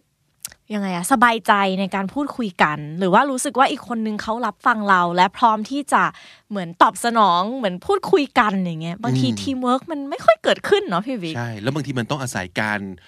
สุมหัวกอดคอเพื่อลุยอะไรบางอย่าง แต่ถ้าสมมติเกิดคนข้างๆ เราไม่พร้อมให้เราเอาหัวไปสุ่มกับเขา หรือคอเขาไม่อยากจะให้เราไปกอดด้วยอย่างเงี้ยมันก็จะรู้สึกเหมือนแบบมันอีหลักอีเหลือออกเวิร์ดประมาณนี้นะครับ เพราะฉะนั้นบางครั้งเราอาจจะต้องหาวิธีในการแบบทำให้เขาเปิดใจ ให้เขาโอเปนอัพกับเรา การเปิดใจให้กับใครบางคนเนี่ยอาจจะหมายถึงการเริ่มแชร์แล้ว ว่าอะเขารู้สึกยังไงเขากล้าบอกนะครับเขาอยากเสนออะไรเขากล้าพูด หรือพร้อมที่จะให้เรา อาจจะรู้ถึงอื่น ๆ ที่อาจจะไม่ได้เกี่ยวกับงานโดยตรง เช่นเอ่อเขาชอบงานอดิเรกทำอะไรเสาร์อาทิตย์ไปไหน อาจจะเป็นอะไรง่ายๆแค่นั้นก็ได้นะครับ แต่มันก็จะทำให้เรา อ๋อ เข้าใจแล้วว่าคนนี้เป็นประมาณนี้ฟิลนี้ คนที่ไม่โอเพนอัพอาจจะไม่มีไม่ไม่แชร์ข้อมูลตรงนี้กับเราเลยนะครับเราก็จะรู้สึกเหมือน เราไม่ค่อยรู้จักเขาเออเวลาเราทำงานกับเขาก็อาจจะรู้สึกแบบ เอ๊ะไม่ค่อย เอ๊ะยังไงเนี่ยไม่รู้ว่าพูดไปแล้วเขาฟังเราไหมหรือเขาเห็นด้วยไหมใช่หรือเขาไม่เห็นด้วยเลย ใช่ แต่มันก็อาจจะต้องมีหลายบริบทกับคนที่ไม่ open up นะอาจจะเป็นเอ่อเพื่อนบางคนซึ่ง maybe that's their nature to begin with they're that kind of person who's not very talkative หรือแค่ใช้เวลา แบบอาจจะอยากใช้เวลากับการรู้จักกันมากขึ้นไม่ใช่ทุกคนที่วันแรกมาถึงแล้วแบบ สวัสดีค่ะ ดิฉันชอบร้องเพลงอะไรอย่างเงี้ยเนาะเออใช่ บางคนไม่ใช่อย่างนั้น แต่บางคนก็เป็นอย่างนั้นไงเออก็ต้องเผื่อธรรมชาติของคนที่ไม่เหมือนกันด้วย or maybe uh is the team members who are already close and you are a new boss อู้ นอกเหนือจากเพิ่งมาแล้วยังมีเรื่องของตำแหน่งที่มันต่างกันด้วยเนาะก็เหมือนมีความแบบเอ๊ะเขาจะเป็นยังไงนะใช่แบบยังไม่ค่อยมั่นใจว่าดูเชิงเนาะยังไม่ค่อยรู้จักก็แบบเอ๊ะใช่เขาจะเป็นบอสที่แบบใจดี หรือเขาจะเป็นบอสที่แบบดุทุกเรื่องอ่าฮะหรือว่าเขาอาจจะเป็น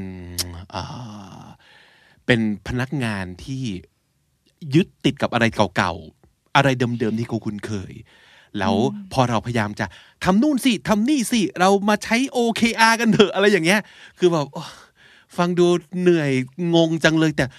เขาก็ไม่รู้ว่าเขาจะถามอะไรเรา they don't even know what kind of questions they have they're just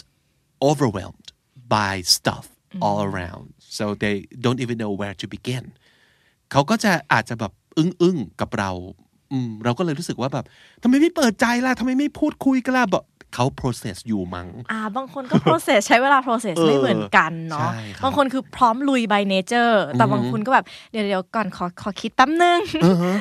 แล้วสมมตินะครับบีถ้าเกิดเรารู้สึกว่าอืมอยากจะเข้าไปแบบเปิดใจเขานิดนึงทำให้เขากับเรารู้สึกสนิทกันมากขึ้นเนี่ย เราจะเริ่มยังไงดี บอกงี้เลยได้ไหมแบบ hey can we talk วิว่าอันนี้ดู น่ากลัวสำหรับคนที่อ่าฮะอาจจะแบบ private อยู่แล้ว หรือไม่ได้พร้อมที่จะ open up ขนาดนั้น เขาจะอ่าฮะรู้สึกแบบคุยเรื่องอะไรอะ คุยทำไม เออเอ่อ no คำว่า not right now ใช่หรือว่าแบบ can we talk or we need to talk มันฟังดูแบบ เฮ้ยมันมีปัญหาอะไรวะเขาอาจจะไม่อยากน่ากลัวดิวด้วยก็ได้นะ แบบ เฮ้ยเอ่อ no กลับบ้าน No ไปเลย no เออวิ่งหนีอ่าฮะแล้วเราจะทำยังไงดีนะ ให้เขายอม เปิดใจให้เราสักนิดหนึ่งบิวว่าเราอาจจะแทนที่จะพูดว่า can we talk เนาะเราอาจจะขอความคิดเห็นเขาเกี่ยวกับเรื่องอะไรบางอย่างอ่าที่ just เรา random stuff ใช่ just random stuff หรือว่าที่เราเหมือนสังเกตว่าเขาน่าจะแบบรู้หรือว่าชอบประเด็นนี้อะไรเงี้ยเช่น ถ้าสมมติเรารู้ว่าเขาเป็นคนแบบเนี้ยแบบเห็นทุกวันเข้ามาจะเปิดเพลงทำงานแบบใส่หูฟัง แล้วก็เราเห็นแบบ playlist เขาอะไรอย่างงี้ ใช่ไหมเราอาจจะถามเขาว่าแบบ เอ้ย can I ask what you think about the new K-pop album อะไรแบบนี้ไม่รู้ เราก็ต้องช่างสังเกตประมาณหนึ่งเนาะเอางี้ ถ้าเกิดเราอยากจะรู้จักเขา อาจจะต้องดูจากสังเกตเอาเองก่อน ก่อนจะแบบอะบอก information ทั้งหมดของเธอมา Data คืออะไรอย่างเงี้ย ลองสังเกตดูก่อน อย่างที่บีพูดก็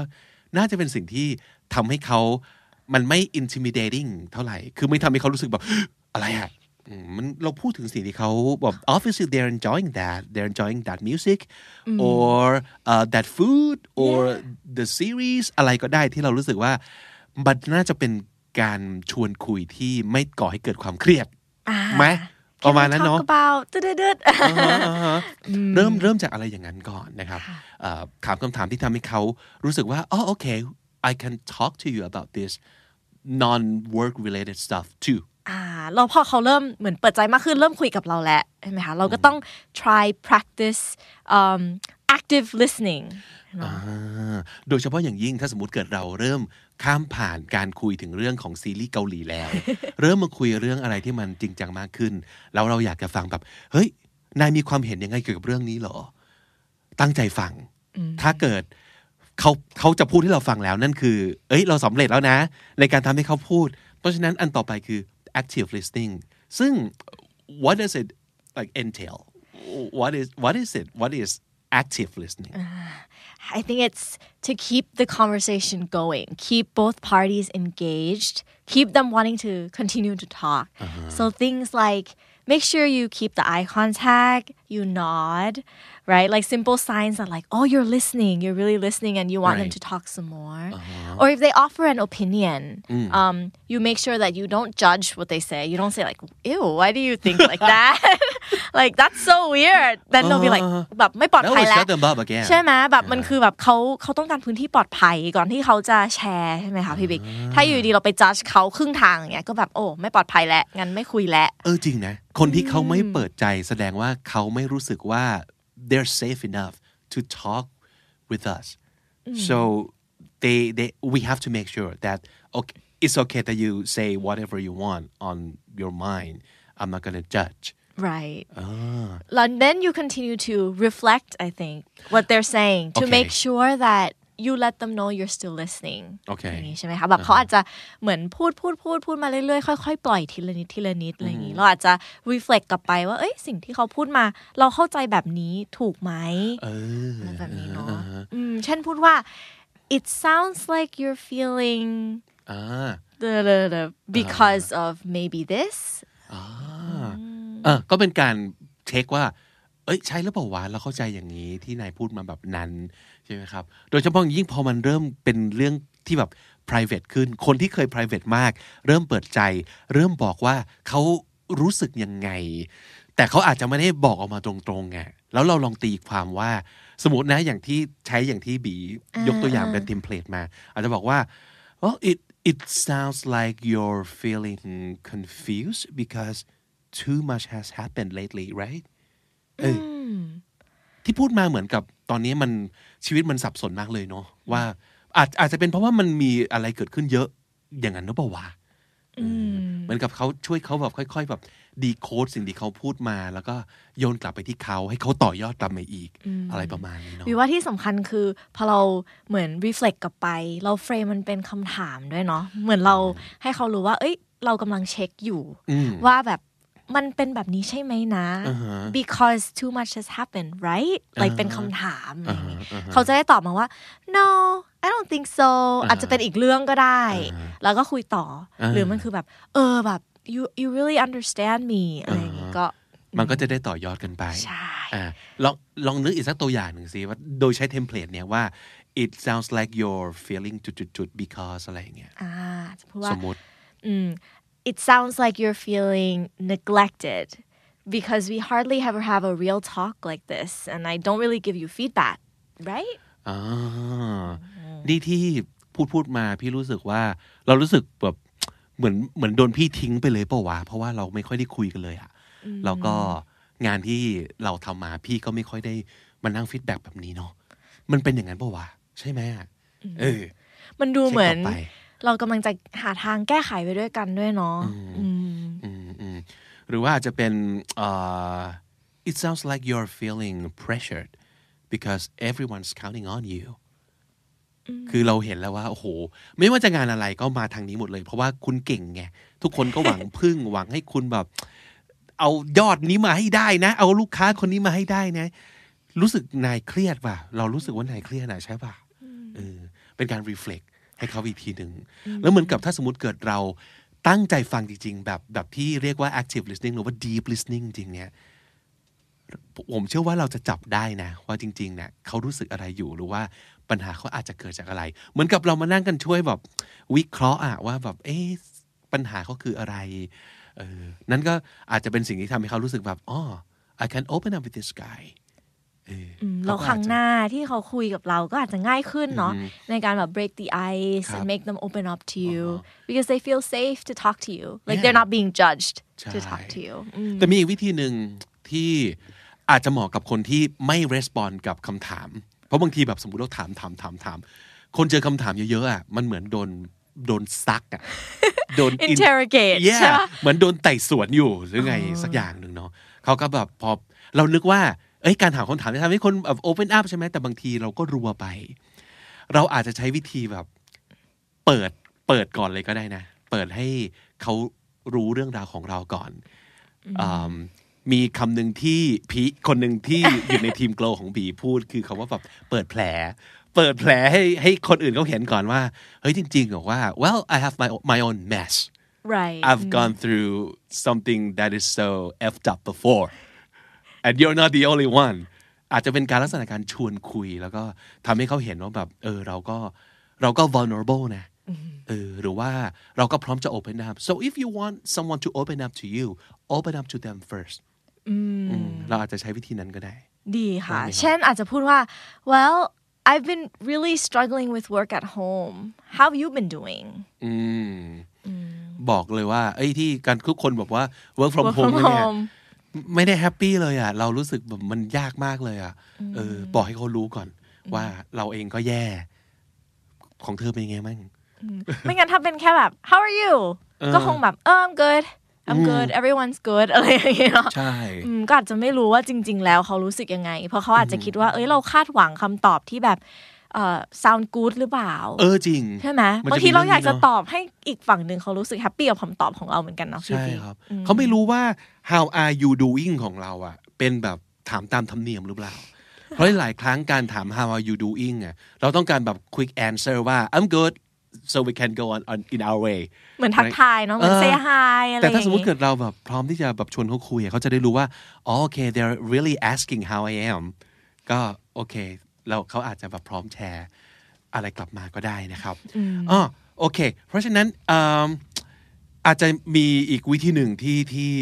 คิดว่าน่าจะเป็นไปได้นะก็คือ ถ้าสมมติเกิดมันมีเรื่องบางอย่างที่เราที่เราตั้งข้อสังเกต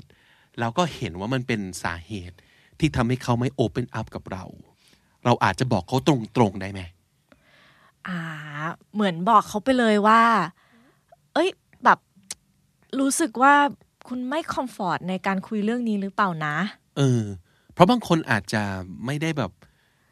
ไม่ได้เงียบงันกับเราในทุกเรื่องก็ได้นะ แต่สมมติว่าเกี่ยวกับเรื่องงานอะเรื่องงานก็อาจจะแบบทำไมดูไม่ไม่ไม่เปิดใจกับเราเลย แต่ตอนเป็นเพื่อนกันเฉยๆก็โอเคนะ แต่พอมาถึงออฟฟิศปั๊บรู้สึกทำไมมี working relationship ที่ยากกับเพื่อนของเราคนนี้จังเลยวะเออ เราอาจจะตั้งข้อสังเกตว่าแบบสมมติบี ทำไมทุกครั้งที่เราคุยกันเรื่องเนี้ยนายจะเปลี่ยนเปลี่ยน subject ตลอดเลยวะไม่ไม่โอเคหรือเปล่า มันจะดูเหมือนไปซักถามไปจี้จุดเขามากเกินไปไหมอะอืมสำหรับบีถ้าได้ยินบีจะรู้สึกว่าบางทีมันคือ เอ้ยเราไม่รู้ตัวจริง ๆ นะ ว่าเราเปลี่ยน subject ทุกครั้งที่พูดเรื่องนี้อืมบางทีมันก็แบบเอ้ยเหรอวะแบบ เอ้ยไม่อืม ไม่มีอะไรเหมือนเหมือนได้ clarify ด้วยว่าจริง ๆ แล้วแบบใช่หรือเปล่าที่เราสังเกตอีกฝั่งหนึ่งเขาตั้งใจหรือเปล่าครับหรือมันแค่แบบ coincidence ที่แบบเขาเปลี่ยน subject อ่าฮะอย่างนี้อ่าฮะอืมเราอาจจะลองถามเขายังไงได้บ้างเช่นอ่าจะถามว่า um, I've noticed that whenever we touched about your upcoming promotion you seem to change the subject if you don't want to talk about it I understand and won't pry but I just want to make sure that you're okay and I'm here if you want to talk if you're confused about anything เออ อันนี้เป็นสิ่งที่อาจจะงงเหมือนกันเนอะคืออ่ารู้อยู่แล้วเพื่อนคนเนี้ยกำลังจะได้เลื่อนตำแหน่ง แต่ทุกครั้งเลยที่เราพูดขึ้นมาอาจจะแบบแซวเลยอะไรก็เอ้ย เดี๋ยวปีหน้าเป็นหัวหน้าแล้วเอ้นี่ยนะ เป็นหัวหน้าเราเป็น boss เรา boss เออแล้วแบบเอ๊ะทุกครั้งที่พูดเรื่องเนี้ยขึ้นมาแทนที่เพื่อนจะรู้สึกตื่นเต้น เปลี่ยนเรื่องทุกครั้งเลย แบบ เอ๊ะ เกิดอะไรขึ้นหรือเปล่าวะ แล้วทำไมไม่บอกเราวะ เออทำไมเขาไม่กล้าพูดออกมาว่า what's the problem what's up with that เออ it should be an exciting topic for you right because you're getting a promo- promotion but why we don't we don't understand that แต่เราเป็นคนสังเกตเห็นแล้วเราก็บอกไปเลยแบบคล้ายๆกับ call them out about their behavior like do, do you know that every time we talked about this you change the subject why what's up มันอาจจะเป็นเรื่องเซนซิทีฟจริง ๆ แล้วเขาก็จะได้เหมือนแบบ เอ้ยแบบได้ปล่อยด้วยเนาะความในใจด้วย เขาอาจจะตอบแบบตอบคำถามไปว่า อ๋อแบบ because I really don't want this promotion อ่าฮะหรือว่ารู้สึกกดดันเกินไป รู้สึกยังไม่พร้อมที่จะ fulfill that role Yeah, I that's don't feel up expected to of it at me all ใช่ แต่ก็ไม่กล้าที่จะบอก เพราะว่าจะรู้สึกว่าแบบมันควรจะเป็นเรื่องดีนะ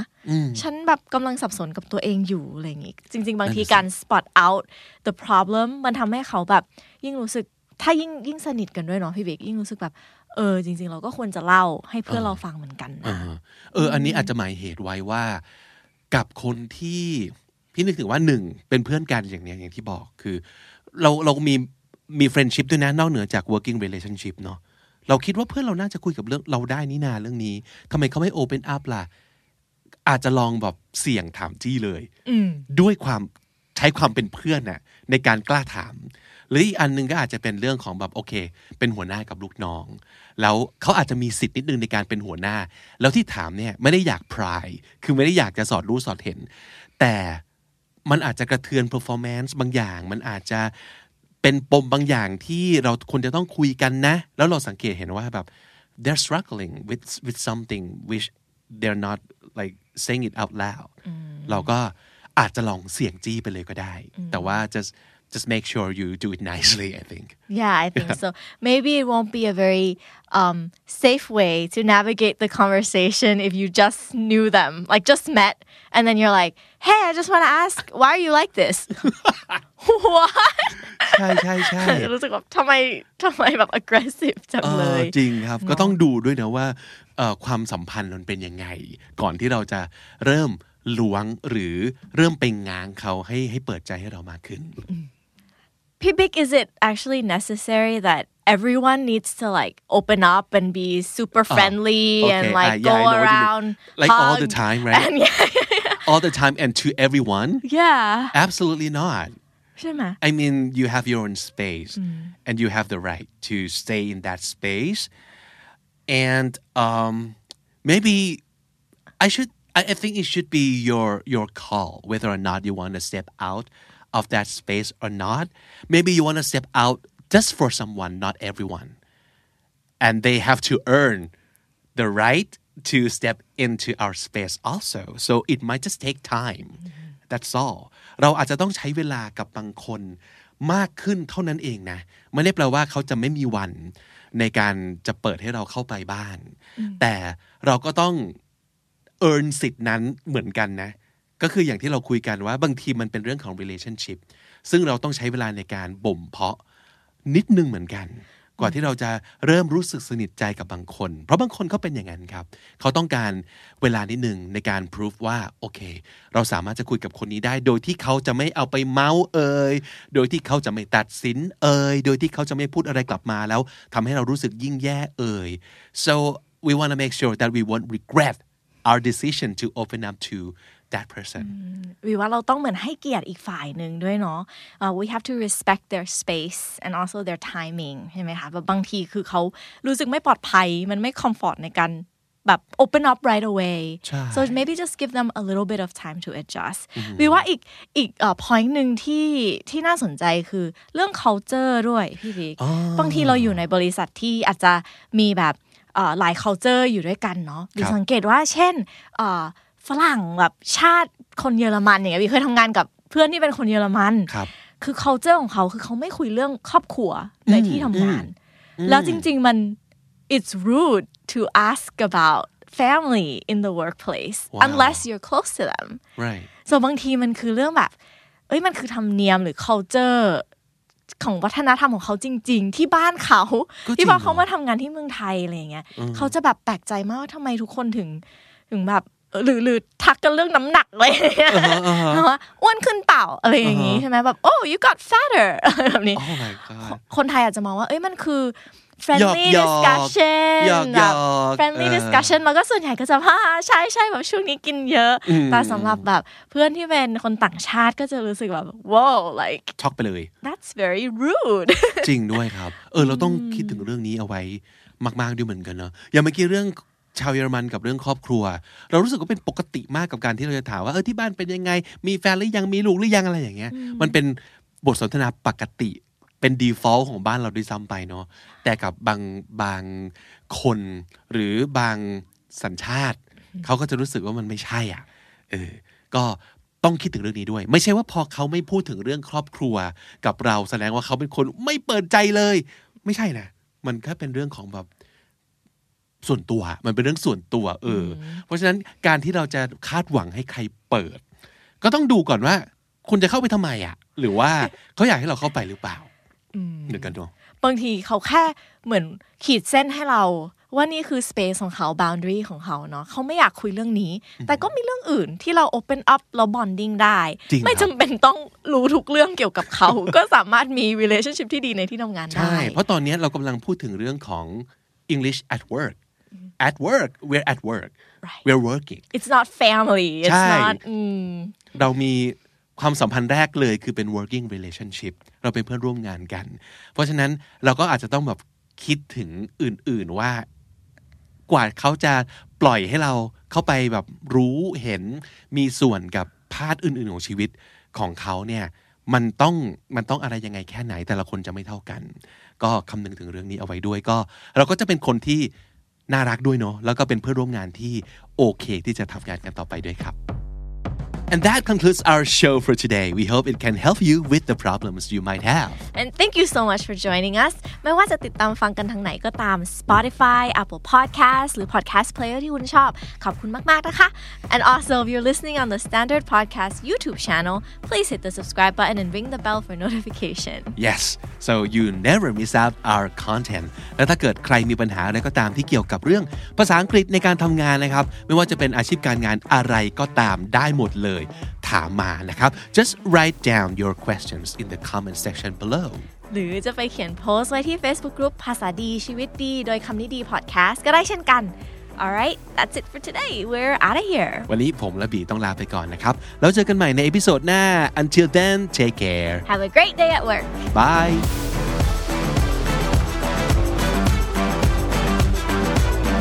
The Standard Podcast, eye opening for your ears.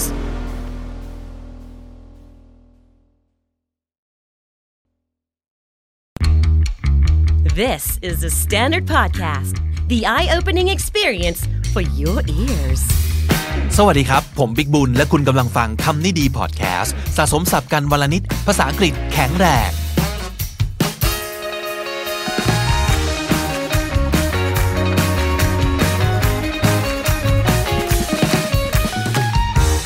คำนี้ดีช่วงนี้เชิญเกสเก่งมากเลยทีเดียวนะครับ กลัวคนฟังเบื่อฮะเอาจริง เราอยู่กันมาแบบ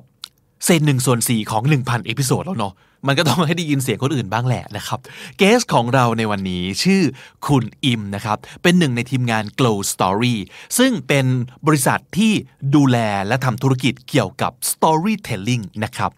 ซึ่งทีม Glow ก็มาเป็นส่วนหนึ่งของโชว์ที่ The Standard กำลังทำอยู่ ซึ่งก็คือ Super Productive Show ของคุณรวิทย์หานอุตสาหะนั่นเองนะครับ วันนี้ผมอยากชวนคุยเรื่อง Feedback นะครับ สิ่งนี้มันสำคัญมากเลยนะ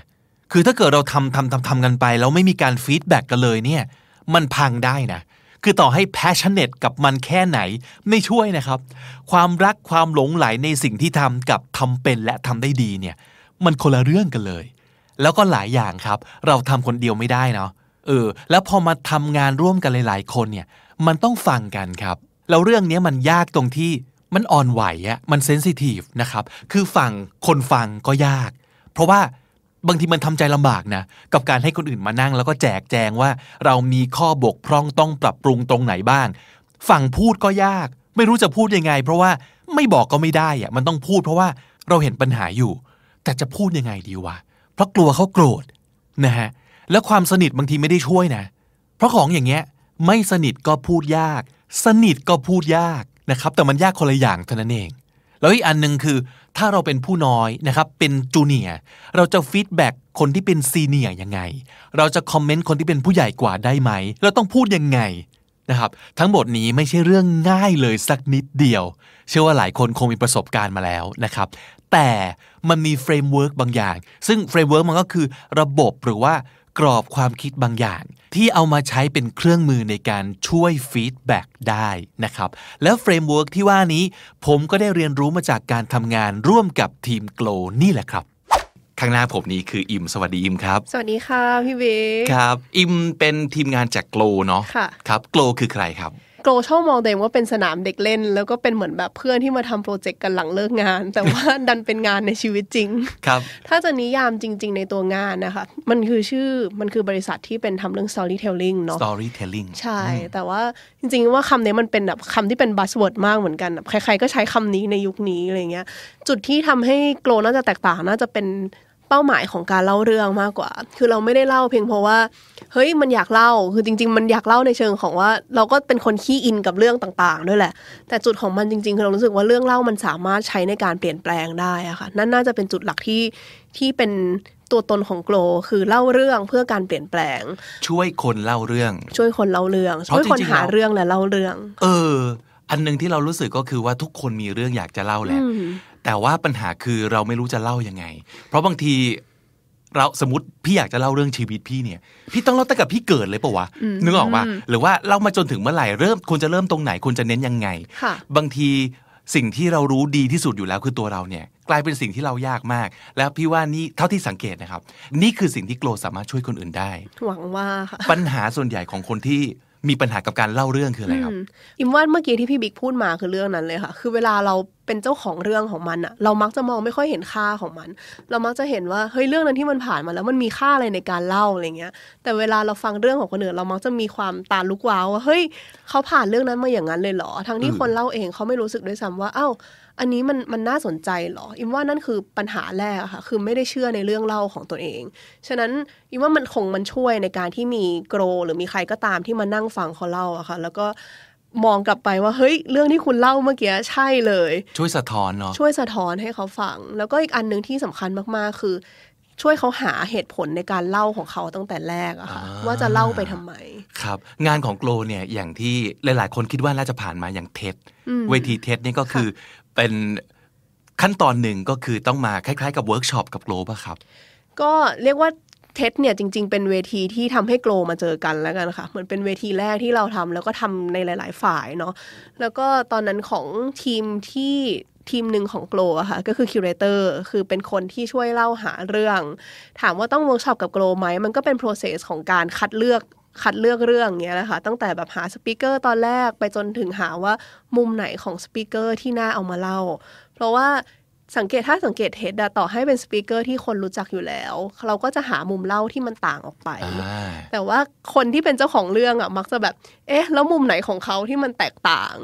มันก็เลยช่วยกับการที่มีคนสักคนหนึ่งที่ไปช่วยฟังแล้วอ่าลองมุมนี้ไหมพี่ มุมเนี้ยไม่เคยมีใครได้ยิน ครับ ซึ่งนั่นก็คือสิ่งที่อิมทำก็คืออิมเป็น curator ของทีม Curator ของทีม Glow ค่ะครับ หน้าที่ของ curator จริง ๆ เนี่ยคืออะไรครับ curator ปกติคำนี้คือ ถ้าเคยได้ยินมันคือใช้ในพิพิธภัณฑ์ใช่ไหมคะคือเป็นคนที่คอยหาเรื่อง หาobject เข้าไป present ในพิพิธภัณฑ์ต่างๆ แล้วก็จะดูว่าเราจะเล่าสิ่งของชิ้นนั้นยังไง แต่ถ้าเปลี่ยนสิ่งของเป็นเรื่องเนี้ยค่ะ ก็บทบาทคล้ายๆกัน ก็คือไปหาว่า เฮ้ย เรื่องนี้ของพี่บิ๊ก อิมจะเล่ามุมไหนของพี่บิ๊กดี ที่มันเป็นธีมของพิพิธภัณฑ์ในช่วงนั้น อ่าอ่าใช่ ครับ แล้วทีนี้ประเด็นก็คือช่วงเนี้ยเรากำลังทำอีเวนต์ใหญ่อันหนึ่งของเราอยู่ของค่ะ The Standard นะครับ แล้วเราก็ได้มาเจอกันบ่อยเลย แล้วสิ่งหนึ่งก็คือ ทุกครั้งที่เรานั่งประชุมกับกับโกลเนี่ยผมก็จะได้นั่งสังเกตไปด้วยว่าเฮ้ยวิธีการทำการของคนที่ช่วยคนหาเรื่องมาเล่า หรือว่าช่วยออกแบบการเล่าเรื่องเนี่ยเขาทำงานกันยังไง เรารู้สึกว่ามันน่าทึ่งมาก เดี๋ยวเราคงจะมีการคุยเรื่องนี้กันอยู่เรื่อยๆ เพราะว่าเชื่อว่านะครับไม่ว่าจะภาษาไทยหรือภาษาอังกฤษ คนเราเนี่ยจะ struggle อยู่เรื่องนี้แหละ คือ พูดยังไงให้รู้เรื่อง หรือว่าพูดยังไงให้น่าสนใจ บนเวทีนี้เราควรจะนำเสนอยังไงอะไรอย่างเงี้ยนะแต่ประเด็นคืออย่างนี้ครับ วันนี้ที่ชวนอิมมาเนี่ยทุกครั้งที่มีการพูดคุยประชุมกันเนี่ยเราจะได้พี่นะจะได้ยินอยู่ 3คำซึ่งมันน่าสนใจมากก็คือคำว่า I like I wish I wonder นะครับ ซึ่งพอลองจับไปเรื่อยๆ ทุกครั้งที่ได้ยินคำนี้ มันคือ session ของการขอ feedbackหรือว่า session ของการให้ feedback ก็คือการคอมเมนต์การวิจารณ์กันนั่นแหละ ก็เลยอยากจะให้อิมเล่าให้ฟังครับว่า3คำนี้มาจากไหน แล้วก็มันทำงานยังไงครับอ่าโอเค ถ้าย้อนไปครั้งแรกที่รู้จักสามครั้งนี้ก็คือ ปีแรกที่ทำอาสาสมัครกับ TED เลยค่ะ จริง ๆ ต้องต้องยกเครดิตให้พี่ต้องมากกว่า พี่ต้องพี่ต้องกวีวุฒิใช่แปดบรรทัดครึ่งแปดบรรทัดครึ่งใช่เลย คือ พี่ต้องเนี่ยเป็น เป็นพี่ชายใจดีประจำทีม curator เนี่ยแหละค่ะ เป็นคนที่มีวิธีการต่างๆ มาให้น้องๆเสมอ ซึ่งในทีม curator จริงๆมีความหลากหลายสูงมาก มีทั้งเด็กจบใหม่ มีบรรณาธิการ มีพี่ต้อง แล้วคือเล้งชอลูก็หลากหลายคำถามคือจะทำยังไงให้น้องเล็กสุด หรือว่าคนที่ไม่ถนัดในประเด็นนั้นมากสุด รู้สึกว่าเขาสามารถให้ฟีดแบ็กได้เหมือนกัน เพราะบางทีถ้าเราเคยเป็นอยู่ในห้องประชุมไหมคะ ที่แบบทุกคนบอกว่าอ้าวออกเสียงสิ ให้ความเห็นสิอะไรเงี้ยเออแล้วมันเออจะมีความแบบเอ้า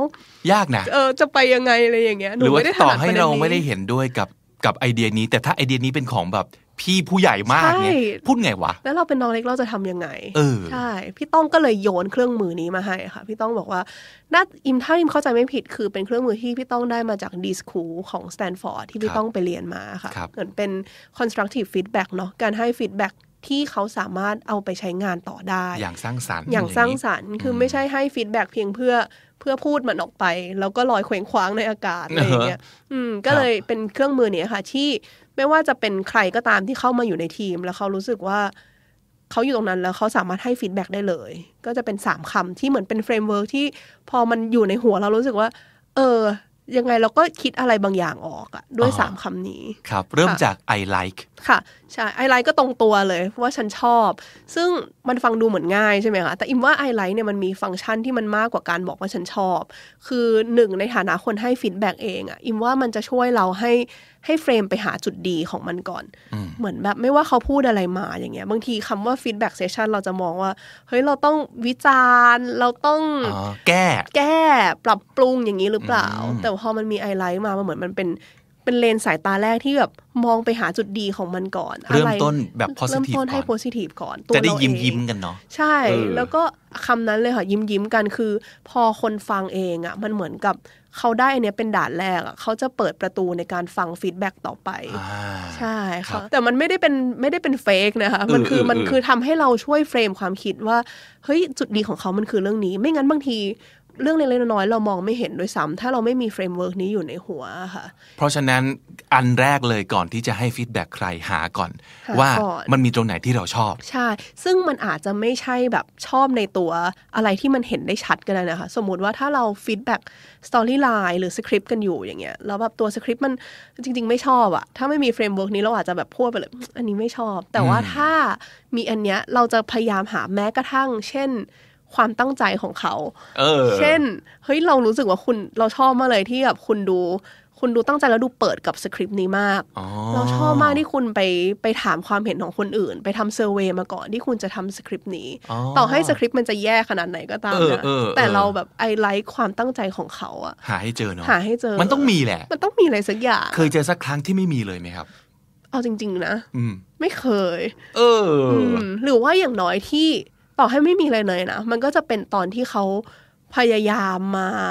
มามาทำให้มันดีขึ้นนะตรงนั้นนะคะอ่าฮะอ่าฮะอ่าเหมือนฮะความต้องใจนั้นหน้างานตรงนั้น หรือว่าความเป็นธรรมชาติอะต่อให้มันไม่มีอะไรอย่างเงี้ยสมมติไม่ได้เตรียมเป็นสายอิมพรไวส์ก็พูดเราก็จะเฮ้ยเราชอบความเป็นธรรมชาติของเขามากมันอยู่ที่วิธีคิดของเราจริง ๆ เนาะแล้วมันฝึกได้เนาะพี่ว่าอันเนี้ยมันช่วยให้เราฝึกได้มากเพราะว่ามันคนที่ถ้าบอกว่าคนที่ไม่เตรียมจริง ๆ ก็คือเป็นคนที่เขามั่นใจในตัวเองระดับหนึ่งอะค่ะอืมแล้วเขาก็จริงก็ผ่อนคลายเขาก็อ๋อก็พูดได้เลยใช่ไหมชอบในความต้งผ่อนคลายของคุณเขาผ่อนใช่เราชอบในความชิลของคุณมากอะไรเงี้ยเออเขาก็จะอ่าโอเค มันต้องมีมันต้องมีอะไรสักอย่างใช่นะครับ ต่อไป move on ไปที่ I wish I wish ถ้าจริง ๆ มันก็คือ I don't like เนี่ยแหละค่ะถ้าถ้าจะแปลกันถ้าเนาะถ้าจะแปลให้มันตรงตัวเนาะอ๋อแต่ว่าจุดแตกต่างของมันนอกจาก I don't like คือมันเป็น I don't like ที่เรามีโซลูชันให้เขาอ๋อใช่ เรามีคำแนะนำให้เขาว่า เฮ้ย อันเนี้ยไม่ค่อยชอบเท่าไหร่นะ แต่ เรามีคำแนะนำที่อยากจะเสริม เช่นได้ไหมครับ เช่น ถ้าสมมุติว่าปกติถ้าเราไม่มี I wish คำนี้อยู่ในหัวใช่ไหมคะ สมมุติว่าเราแก้กันที่สคริปต์อยู่ แล้วเรารู้สึกว่าสคริปต์เนี้ยแบบโห vague มากเลย cliché เต็มไปหมดเลย พูดแบบ fire your passion อะไรประมาณเนี้ยเออมีแต่คำคมๆมันมีแต่คำคมคมๆเออแต่เอออัอันเนี้ยเราก็ต้องหาให้เจอถ้าสมมติเราไม่มี framework นี้เราจะ ก็ไม่ชอบอะแต่ถ้าเราพอมี framework นี้เราต้องคิดในใจว่า เฮ้ย ฉัน feedback ไปอย่างนี้ และอะไรมันคือวิธีแก้ของมัน อ๋อ มันขาดมันขาด personal stories หรือเปล่าอ่ามันขาดเคสที่มันมา support หรือเปล่า คือพี่อย่าพูดลอยๆ แต่พี่เอามาลิงก์กับเรื่องของพี่ด้วยไหมใช่อย่างนี้ ใช่ พี่อันนี้ยากคือไป I wish I wish ใช่ ไม่งั้นถ้าเราไม่มี ถ้ามันมี I wish เนี่ยค่ะ อิมอาจจะพูดไปเลยว่า หนูไม่ get เลยอะพี่ คือใครๆก็พูดกัน find your passion อะไรอย่างเงี้ยอู้มันฟังดูสะดุ้งเอเนาะอเขาก็แบบ เออ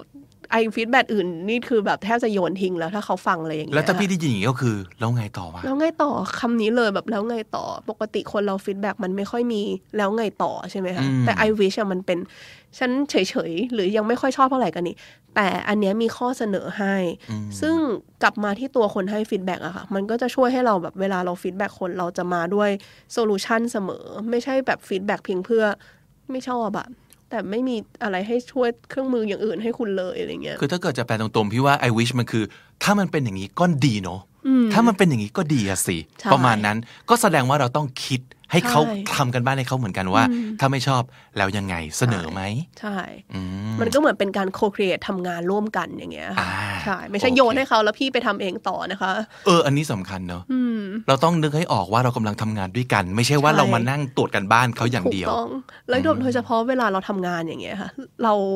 ทีม Glow ก็อายุน้อยกันเยอะเนาะ ฉะนั้นเวลาทำงานกับผู้ใหญ่เยอะมากทำยังไงให้เขารู้สึกว่า เฮ้ย เด็กนี่มันไม่ได้มาแบบตัดสินงานเขาอะ่ะ มันคือการการทำยังไงให้เขารู้สึกว่าหนูมาช่วยพี่นะคะอ่า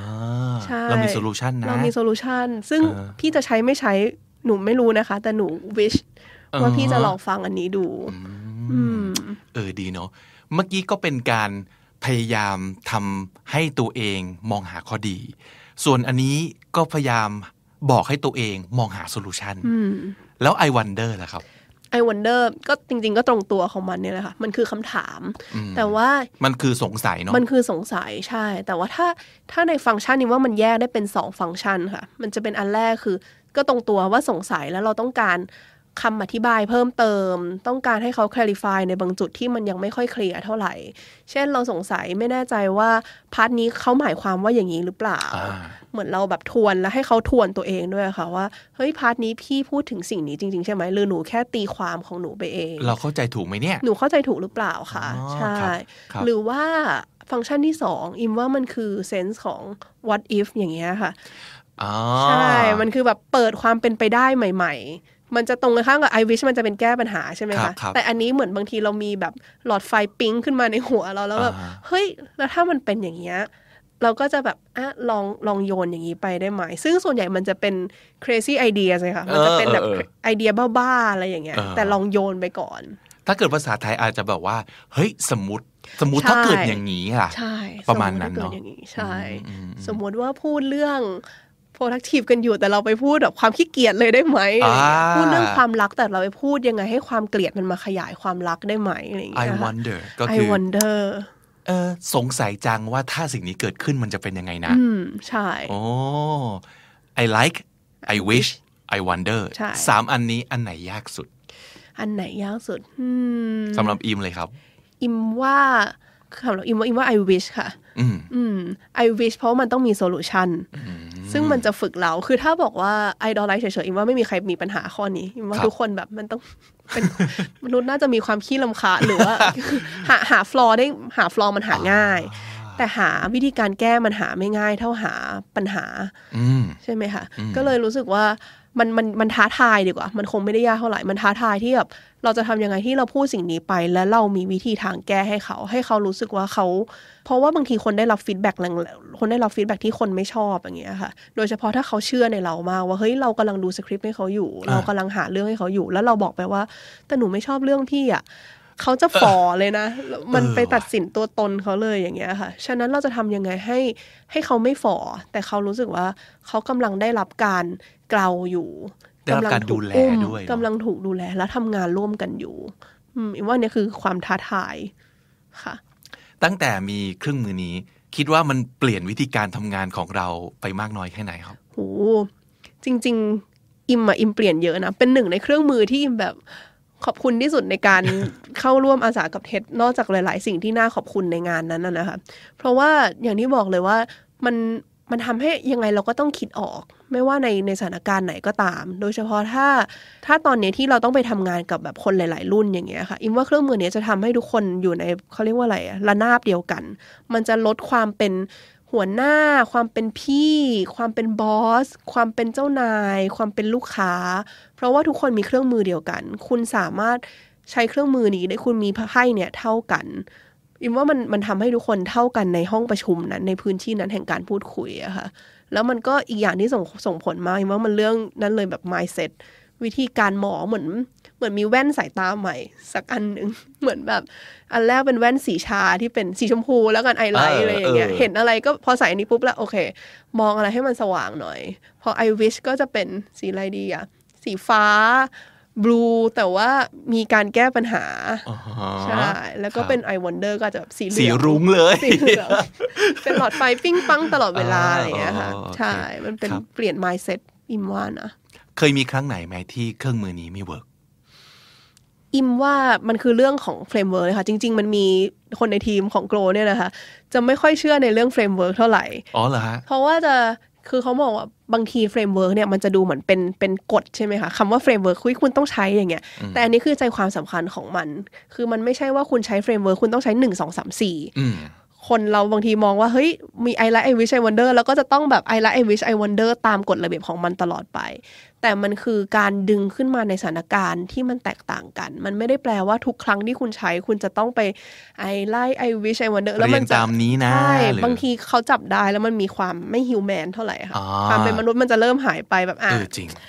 เออบางบอกเอ้ย I like เราเคยได้ยินมาก่อนอะนะใช่วิธีนี้เราใช่เรากำลังใช้วิธีนี้กับเราอยู่เหรอ มันกลายไปเหมือนกับว่าเราใช้ I like เพียงเพื่อต้องการต้องการไลท์จากเขาอะไรอย่างเงี้ย แต่ไม่ได้รู้สึกกับมันจริง ๆ ครับ ไม่ได้ไม่รู้ว่ามันเป็น sense ของมันไม่ work หรือเปล่า แต่ว่าเป็นเป็นสิ่งที่แบบremark ไว้แล้วกันว่ามันไม่ได้ใช้เพียงเพื่อให้มันเป็นกลยุทธ์หรืออะไร แต่ว่าถือว่าให้มันเป็นตัวช่วยมากกว่า อยู่ที่การเอาไปใช้ของแต่ละคการนเอาเนาะไปใช้ คือเท่าที่พี่จับได้ก็คือ ถ้าเกิดเรา get ค่ะ ว่าเราใช้ framework นี้เพื่ออะไร เราอาจจะไม่ได้ต้องท่าร่างนี้ใช่แต่ว่าเฮ้ยหยิบขึ้นมาเมื่ออย่างที่อิมบอกเลยครับ เมื่อรู้สึกว่าเฮ้ยเราต้องการ ใช่เมื่อเราต้อง ซึ่งจริง ๆ ใช้ไปเรื่อยๆอะพี่บิ๊กมันจะกลายเป็นส่วนหนึ่งของเราโดยอัตโนมัตินะ เราไม่มานั่งคิดว่าเฮ้ยช่วงเนี้ยหนูอยากให้พี่แบบเชื่อหนูอะหนูก็เลยไลค์พี่ไปนิดนึงก่อนละกันอะไรเงี้ยแต่มันมันเราเริ่มจะมองในสิ่งนั้นไปเรื่อยๆ โดยอัตโนมัติเองแล้วเราก็เออ เราชอบจุดนี้ก็พูดไปเลยแบบชอบจุดนี้ ตรงนี้แบบติดนิดนึง แล้วก็คิดหาปัญหาเลย คือมันจะแบบเริ่มเปลี่ยนเราไปโดยอัตโนมัติ ไม่ได้มองหาปัญหา แต่เรามองหาปัญหาปุ๊บหัวเราแบบคิดหาวิธีการแก้ทันทีอย่างเงี้ยค่ะสรุปสับของวันนี้นะครับ เรามาทบทวนไอเดียและวิธีใช้ของ 3คำนี้อีกทีหนึ่งครับ อันแรกเลย I like สมมุติถ้าเกิดตัวเนื้องานเนี่ยเรายังไม่ชอบ เราจะสามารถบอกว่าเราชอบอะไรได้อีกบ้างนะครับ เช่น I like how passionate you are about your work passionate about something นะครับเราสามารถบอกได้ว่า โอ้ชอบ passion ของคุณที่มีต่องานของคุณเหลือเกินนะครับหรือว่า I like that you've given it a lot of thought it really shows give it a lot of thought ก็คือ ไปครุ่นคิดไปทำการบ้านกับมันเยอะมาก โหชอบมากเลยที่ฟังดูก็รู้ว่าคุณไปครุ่นคิดกับเรื่องนี้เยอะ ไปทำการบ้านกับเรื่องนี้เยอะมากนะครับ หรือว่านอกจาก I like แล้ว I love ก็ได้นะ ถ้าเกิดชอบมากนะครับ I love how natural you are when you tell your story ชอบมากในตรงที่เวลาคุณเล่าเรื่องของคุณนี่คุณดูเป็นธรรมชาติมาก หรือว่า I really like how you use humor to make serious issues seem more relatable to people ตรงที่ผมชอบมากก็คือ คุณใช้อารมณ์ขันทำให้เรื่องยากๆเนี่ยเข้าถึงง่ายสำหรับคนส่วนใหญ่ อะไรอย่างนี้เป็นต้นนะครับ อย่าลืมว่าถ้าเกิดเราฝึกวิธีคิดหรือว่า mindset ของเราเป็นประจำแล้วอย่างต่อเนื่องนะครับ เราจะสามารถหาสิ่งที่เราชอบ หรือว่าหาข้อดีในทุกเรื่องของทุกคนเจอแน่นอนคำที่สองคือ I wish อันนี้จากที่คุณอิมบอกก็คือยากมากนะครับ เพราะว่าเราต้องฝึกตัวเองครับว่า อย่าเอาแต่ตัดสิน หรืออย่าแค่บอกความรู้สึก แต่นำเสนอทางแก้ให้เขาด้วย นะครับ อันนี้เรียกว่าเป็นการรับสมองคนทำงานเลยล่ะเนาะ I wish เนี่ยตามตำราภาษาอังกฤษเนาะหลายๆคนจะคุ้นเคยว่ามันคือการสมมุติถูกไหมครับ เช่น I wish you were here อยากให้เธออยู่ที่นี่ด้วยจังเลย อันนี้คือเธอไม่ได้อยู่ แต่เราหวังว่าปรารถนาให้เธออยู่นะครับ หรือว่า I wish I were a millionaire อยากเป็นมหาเศรษฐีมีเงินล้านจังเลยนะครับ I wish I were I wish you were อะไรอย่างนี้เป็นต้น การใช้ past tense เป็นการแสดงความหวัง แสดงความปรารถนานะครับ ซึ่งจริงวัตถุประสงค์ในใจคืออะไรครับ ความต้องการเลยนี่แหละ ถ้าเกิดสั่งได้อยากสั่งเลยนะ จะได้จบๆนะครับ แต่ประเด็นก็คือไม่มีใครชอบถูกสั่งเนาะอะสมมติเราทำงานกับดีไซเนอร์รุ่นใหญ่นะครับ แล้วเขาออกแบบมาคือแบบไม่ได้ตรงกับคาแรคเตอร์แบรนด์กูเลยนะครับในใจคือแบบ โอ้แก่มาก ลุงป้านะอามากนะครับ แต่แทนที่เราจะบอกว่า I don't like it it's just wrong มันดู attack เขามากๆ แล้วมันไม่ได้เสนอทางแก้อะไรเลยนะครับ เราต้องคิดต่อว่า แล้วเราจะให้เขาแก้ยังไง เช่นสมมติกรณีนี้เนี่ย ถ้าเกิดเรา I like ไปก่อนนะครับ เช่นบอกว่า เฮ้ย เราชอบที่มันดูสง่างาม ดูคลาสสิก I really like how it looks elegant and classy เออ classy ก็ได้ดู มีดูดีมีระดับนะครับ แต่ว่า I wish it also reflected more on our new direction which is to attract younger crowd I wish it also reflected more on our new direction คืออยากให้มัน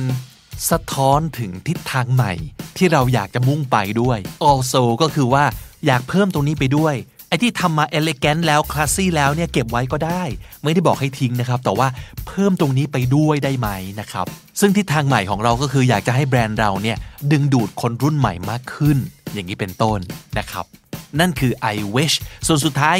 I wonder ก็คือพูดได้ 2 กรณีนะครับ อันแรกก็คืออยากจะให้เขาอธิบายเพิ่มเติมให้มันชัดเจนขึ้น คือเราอาจจะยังสงสัย อะไรบางจุดอยู่นะครับ เช่นสมมติบอกว่า I was wondering do you intend for that part to be sarcastic เออช่วยอธิบายเพิ่มเติมหน่อยไม่แน่ใจว่าไอ้ไอ้ท่อนนั้นเนี่ยตั้งใจจะประชดหรือเปล่า อะไรอย่างนี้เป็นต้น หรืออีกกรณีหนึ่งคือลองเสนอ crazy idea ครับ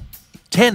I was just wondering if we could do something completely different just to surprise the audience